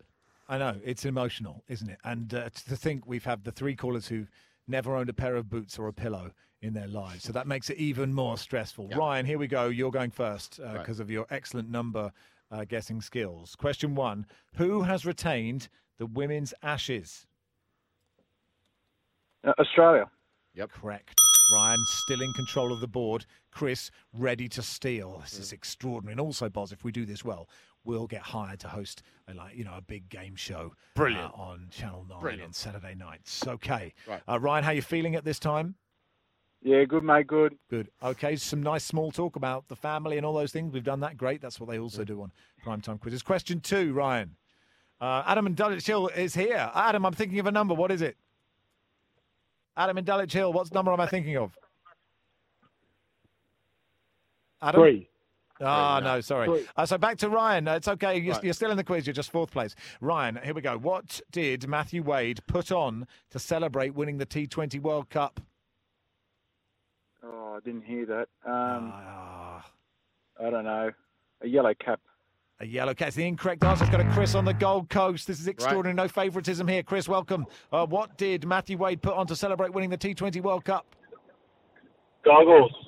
It is correct answer. Skiing goggles. Uh, question three, Chris. Name one of the finalists who is going to take part in the AFCON final, the African Cup of Nations. One of the teams that's in the final. Senegal. Mane Yes. team. There you are. Correct. You're doing so well. Yep. Uh, question four. Which pro surfer turns 50 this year and is currently surfing at the Pipe Pro? Kelly Slater. Yep. is the correct answer. He's flying along here, Chris. This is exceptionally exciting times. Question five Who was Daphne's husband in Neighbours? Toadfish. I don't watch it. Ah, it wasn't Toadfish. We go to Adam in Oh. Bondi. Adam in Bondi. Who was Daphne's It was, husband uh, in Neighbours? Jim Robinson. No, it wasn't Jim. It wasn't Jim Robinson. Adam in Dulwich Hill. He didn't answer his phone. He could win all this. Who was Daphne's husband in Neighbours? Adam. Mr. Mangel? it wasn't Mr. Angle. Ryan in Jordan Springs. Ryan, how shouldn't be able to Google it by now. Ryan, who was Daphne married to in Neighbours? Uh, no, I've got no idea either, mate. Oh, wow. Multiple that- choice time. mate, that? I got, surely. I got, a, multiple mul- I got a choice. multiple choice one. We'll go back to Chris then. Was Chris was flying, so multiple choice now, Chris. Multiple Here choice are. one. Here we go. Ready? No, no, In- no, no, no, oh. no. Who was Oh. Daphne's husband in Neighbours? Was it Dr. Clive Gibbons? Was it Doug Willis? Or was it Des Clarke? Hey. It wasn't Dr. Clive Gibbons. Adam in Bondi. Was it Doug Willis or Des, Clarke? Des it was Clarke, Des Des Clarke. Clarke. Adam Adam in Bondi is in control of the board. We've got two questions to go. What rugby competition begins this weekend, Adam? Rugby yawn, you know. Hey, Super Rugby. That, that's wrong. Okay, so we go to Adam in Adam Dulwich Hill. Dulwich I don't- Hill. I, I don't know what the answer is. What rugby competition begins this weekend? International. It's an international rugby competition. Um, the European European five or six nations. Uh, is there? We'll give you that. It is Yeah, the five or six be. I was nations. The gonna six the nations. Six Nations. Here we go then. Adam in Dulwich Hill. Yep. To win the whole quiz, it's your question, Buzz. Is In going to be 19 about Russian history? No, Okay. in 1936, London's Crystal Palace was destroyed by what? In 1936, London's Crystal Palace was destroyed by what? Was it A, fire, B, snow, or C, bombs? Bombs. No. Let's go back to Ryan in Jordan Springs. It wasn't an elephant, Ryan. Snow or fire? I'm going to guess fire. Yes. He's done it. Ryan in Jordan Springs is the winner. Ryan, you've won some pillows, Spinalis pillows, some Blundstone boots. I mean, every, we're all winners here. Ryan, Chris, Adam, Adam, Everyone, Boz, me, Gibbo, Dom, the whole of the SEN family. But how do you feel winning that competition? Uh, awesome, boys. Thank you very much. I love listening to you guys of an afternoon. I've got to miss you. Ah, it'll be okay. We'll never be back, but we'll just send you recordings, voice memos of us chatting about life. Just give us your mobile. We'll voice memo you every day. That was the quiz. Uh, I don't know what we're doing. Oh, we're talking luge next. Of course we are. Yeah. It is Drive on SEN Summer Drive, thanks to Hyundai. Uh, all new Hyundai Staria Load fits in everything in Blundstone. Back to work with Blundstone and Toby Price. Max Rushden, Mark Bosnich with you until six. Uh, the debrief uh, coming up at quarter to six, and a game of Guess Who if we're lucky and have time. Uh, let's do a bit of Winter Olympics, Boz, shall Yep. we? Um, Well, uh, why really not? Pleased to say we're going to talk talk of about the world. The luge Mm. um, and Australia's competitor in the luge. I don't know what time it is in China at the moment. We haven't woken up in the middle of the night. Well, Uh, Alex for you, hang. Ferlazzo. Ferlazzo, have I pronounced this correctly, Alex? I should have done my research. Welcome.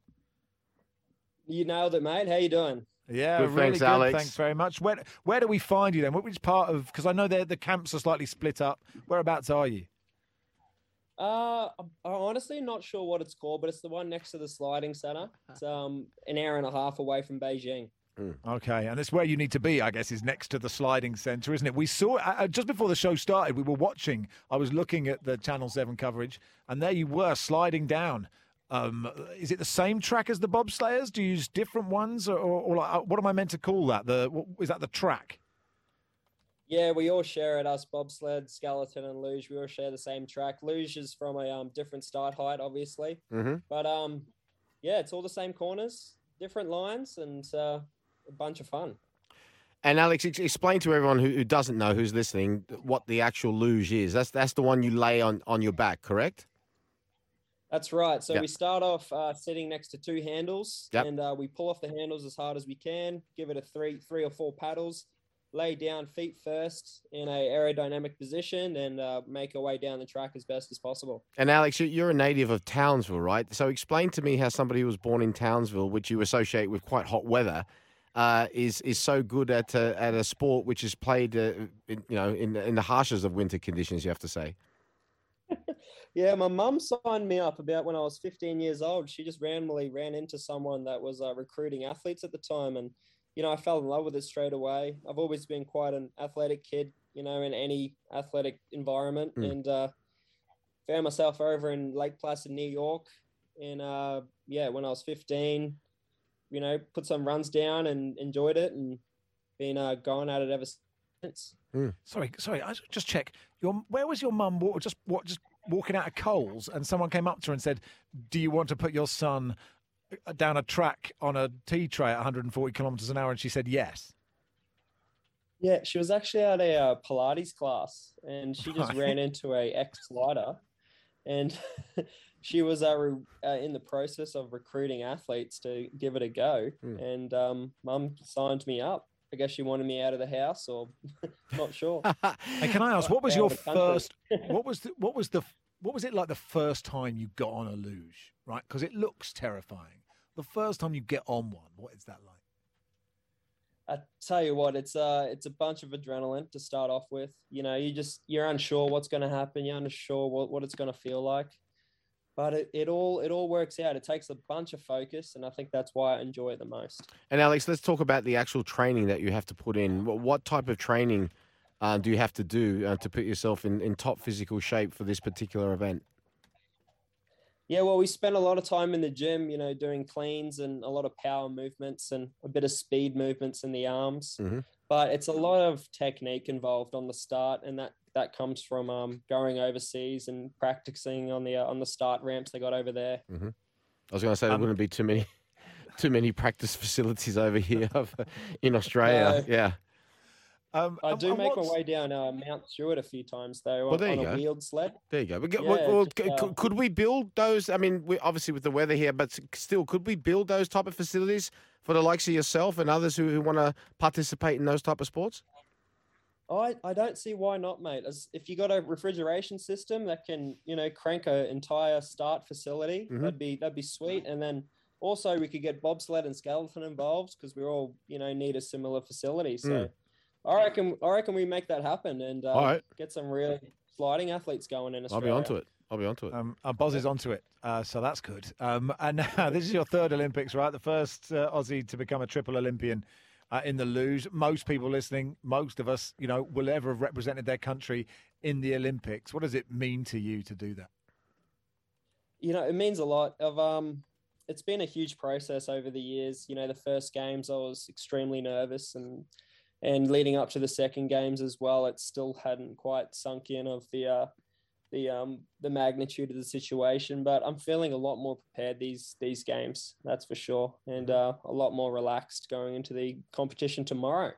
And, is there a you- you- luge? you, uh, sorry- sorry, Boz, Max. Is there, is, there, is there a, like a l- camaraderie between the lugers? Because obviously there aren't that many people with a shared experience. A lot of people make friends, make friendships through shared experience, whatever it is. There aren't many of you who luge most of the time. Like, what's the what's the bond like between, uh, uh, you know, the, the different athletes? It's definitely a tight knit community, the luge circuit. We all get on really well. You know, we help each other out as much as we can. Well, you know, within competition um, guidelines, but um, you know, at the end of the day, we're there to compete. But it's all, uh, it's all, we, we all, we all understand the danger we're in as well. So Yeah. I think that just brings us closer together for sure. And what's the competition like? Who who are the who are the favourites? I presume what the Scandinavians are good, are they? The the Austrians and the Germans. Who who are the best? At, I went on holiday around Germany, and every there was a toboggan around every corner. Like like are they the uh, are they the best ones? Yeah, the Germans are probably the favorite, and then the Austrians are right up there as well. And also the Latvians have made a bit of a push these last few Mm. years, and they're um they're right up there in medal contention as well. Mm. We'll G'day. be watching. Go on. Alex, I want to I want to ask about the Olympic Village. Uh, we know in the Summer Olympics, are usually the runners, the hundred meter sprinters, are the the cool kids of town. In the Winter Olympics, who do you want to be partying with in the village? Well, I usually just stick around me luge mates and any other Australians I can find. That's Mm. um that's how it goes. You know, I think we're all pretty cool in our own ways. Yeah. So everyone's everyone's in a good mood here. So it's quite easy to make friends and um, find someone to hang out with. And in the opposite end, who are the people you were trying to avoid at the bar when you know those guys come over to you? You the head down. Athletes, yeah. Definitely uh, luge athletes as well. I could say.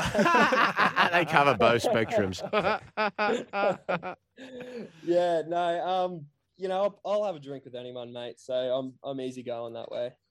Good stuff. Well, listen, good luck. What time are you off? What time are you off tomorrow?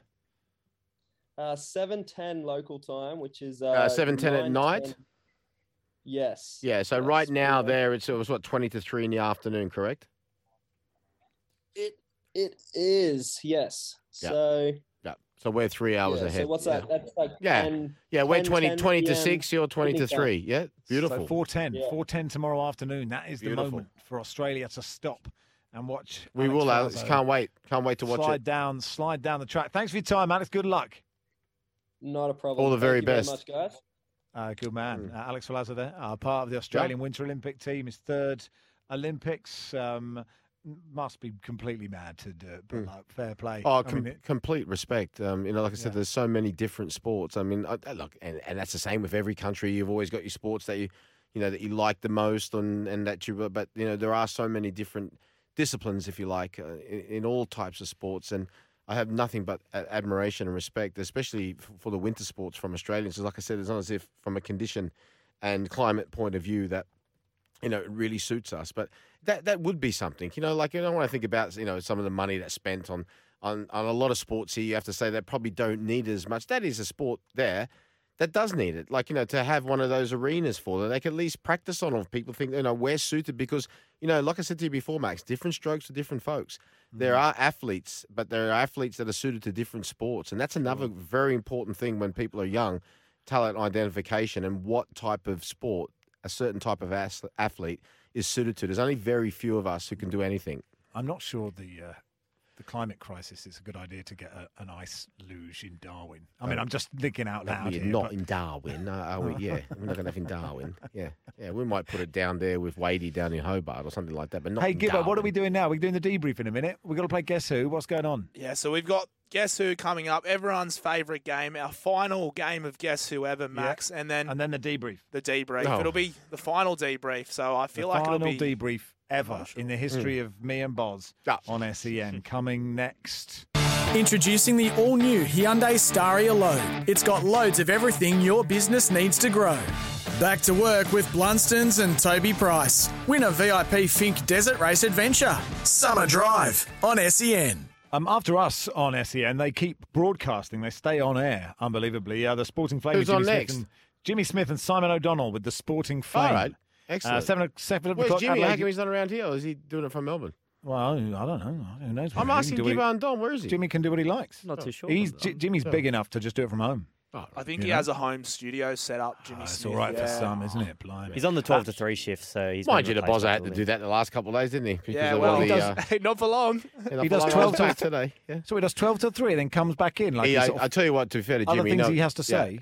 And uh, Simon O'Donnell, one of our ex uh, top cricketers, Yeah, they yeah. really like listening to him. But Oh. uh, Jimmy knows American sports as good as anyone in this Married country. an American, yeah. Yeah, but he knows his American sports superbly. How long have they been Um, going out for? Was that? Ah, I really don't know. Oh, okay. sorry. Well, sorry. well, give us some more information, Dom. Sorry, You're come up with that. I only, I only worked with Jimmy for a collective of about eight hours. so- Listen, Yeah, but listen, see how sharp you are. You Listen, picked it up. you It's outstanding. Listen, can everybody decorum, please? Nearly Sorry. at the debrief. Adelaide United's in the FC seven o'clock as well on the app. You can tune into the Seven o'clock in uh, the morning. No, Oh, seven, Seven o'clock. o'clock. Oh, we'll say nineteen hundred then, so we can I'm understand not, it. I'm not. I'm the army. All right, attention. Let's play Right. Guess Who. Here we go. Play the jingle. All right. Guess who? Brought to you by Nylex Misting Systems. Water like a Nylex expert. Available at Bunnings. Okay, Here we Dom, Gibbo, Bozza. Yeah. It's yes, no questions. Bozza, you start. And uh, and also all our listeners too. Please text in if you think you know it. Please. Please. Okay, Boz, here we go. Go. Well, ask a question. oh right. Okay. I thought you were going to do the clue thing like I did with uh, No, with, with get Jenny. Zhukov. Come on. Okay. Get on with it. Uh, is it a female? No. Yeah. Gibbo. Is it a male? Yes. Am I in reality Dom. TV? No. Is Dom. it a sports star? Yes. Are they from the northern hemisphere? No, no, no, no. If it's a yes, you keep control. Ah, Dom's in I Oh, keep control. you keep control. Right, right. That's right. Yeah, it's a little bit different. but- Do they? Does their sport sport involve a round ball? Yes. Are they a footballer? Yes. Do they play overseas? They did. Oh. So that's a no then. Gibbo. Uh, Yep. no, buzzer. Oh, right. Uh, uh, was this a female? It's a, um, uh, Male footballer. Used to male, play overseas. Male footballer. Yeah. Used to play overseas. Yeah. Now plays. Uh, uh, do they play in, in Australia? No. Okay. Does my country of birth have a blue flag? What country's the Australia flag? What colour's that? Well, Blue? red, white, Mainly blue. blue. Red, yes. white, and yes. blue, blue, Yeah. yeah. Yes. Did I play in the EPL? Yes. Was I a striker? No. Dom. Oh. Can I take a stab at who it is? Yes. Am I Mark Bosnich? Correct, you are. Well done. Let's do the Ah! do Let's do. Uh, well I done, knew it straight right, away. uh, here we go. Here's a text. Says, "What a week! The dizzying heights, the terrifying lows, the creamy middles. I won't forget you. Love Spanky. Uh, right, debrief. Uh, Gibbo, your thoughts on today's show and the week and the two weeks and our entire broadcasting career at SEN. Or Go. anything else? Do you want him to write like you know? what I mean, like you know, a It's been an to HR or absolute, something. absolute pleasure working with you, Boz. I've only seen you from a distance. Great to work with you, Max, as well. Mm-hmm. We give each other a bit of stick, and you know I think that's what a panel operator slash Mm. presenter needs to do. But it's been an absolute pleasure working with you too, and Dom. An education. An edge, absolutely. It's Mhm. great to work with a professional for once in my life. I Yeah. feel like I'm working with you know subpar professionals, but Mm. you've been Yep. great, Max. You've been great, Bozza, and Dom, my new co-host. You've been great too. Excellent. Yep. Dom. Well, yeah, as you know, my week's been relatively short on this show. I was doing the 12 to 3 shift, but I was uh, Which show did you prefer, this one or that one? Ah, Tell the truth. No, tell the truth. Tell the truth. don't, Go tell don't the put truth. me on the spot like this. No, no. Which one? No, Come on, Dom. we don't mind. You're Well, honest man. You a- said as be you know. Max, prior prior to knowing you personally, I was a massive fan of your work, so I'd have to say this show, working Mm. Okay, yeah, alongside good. you, is fantastic. And What was Bozza- wrong with what was wrong with twelve till three?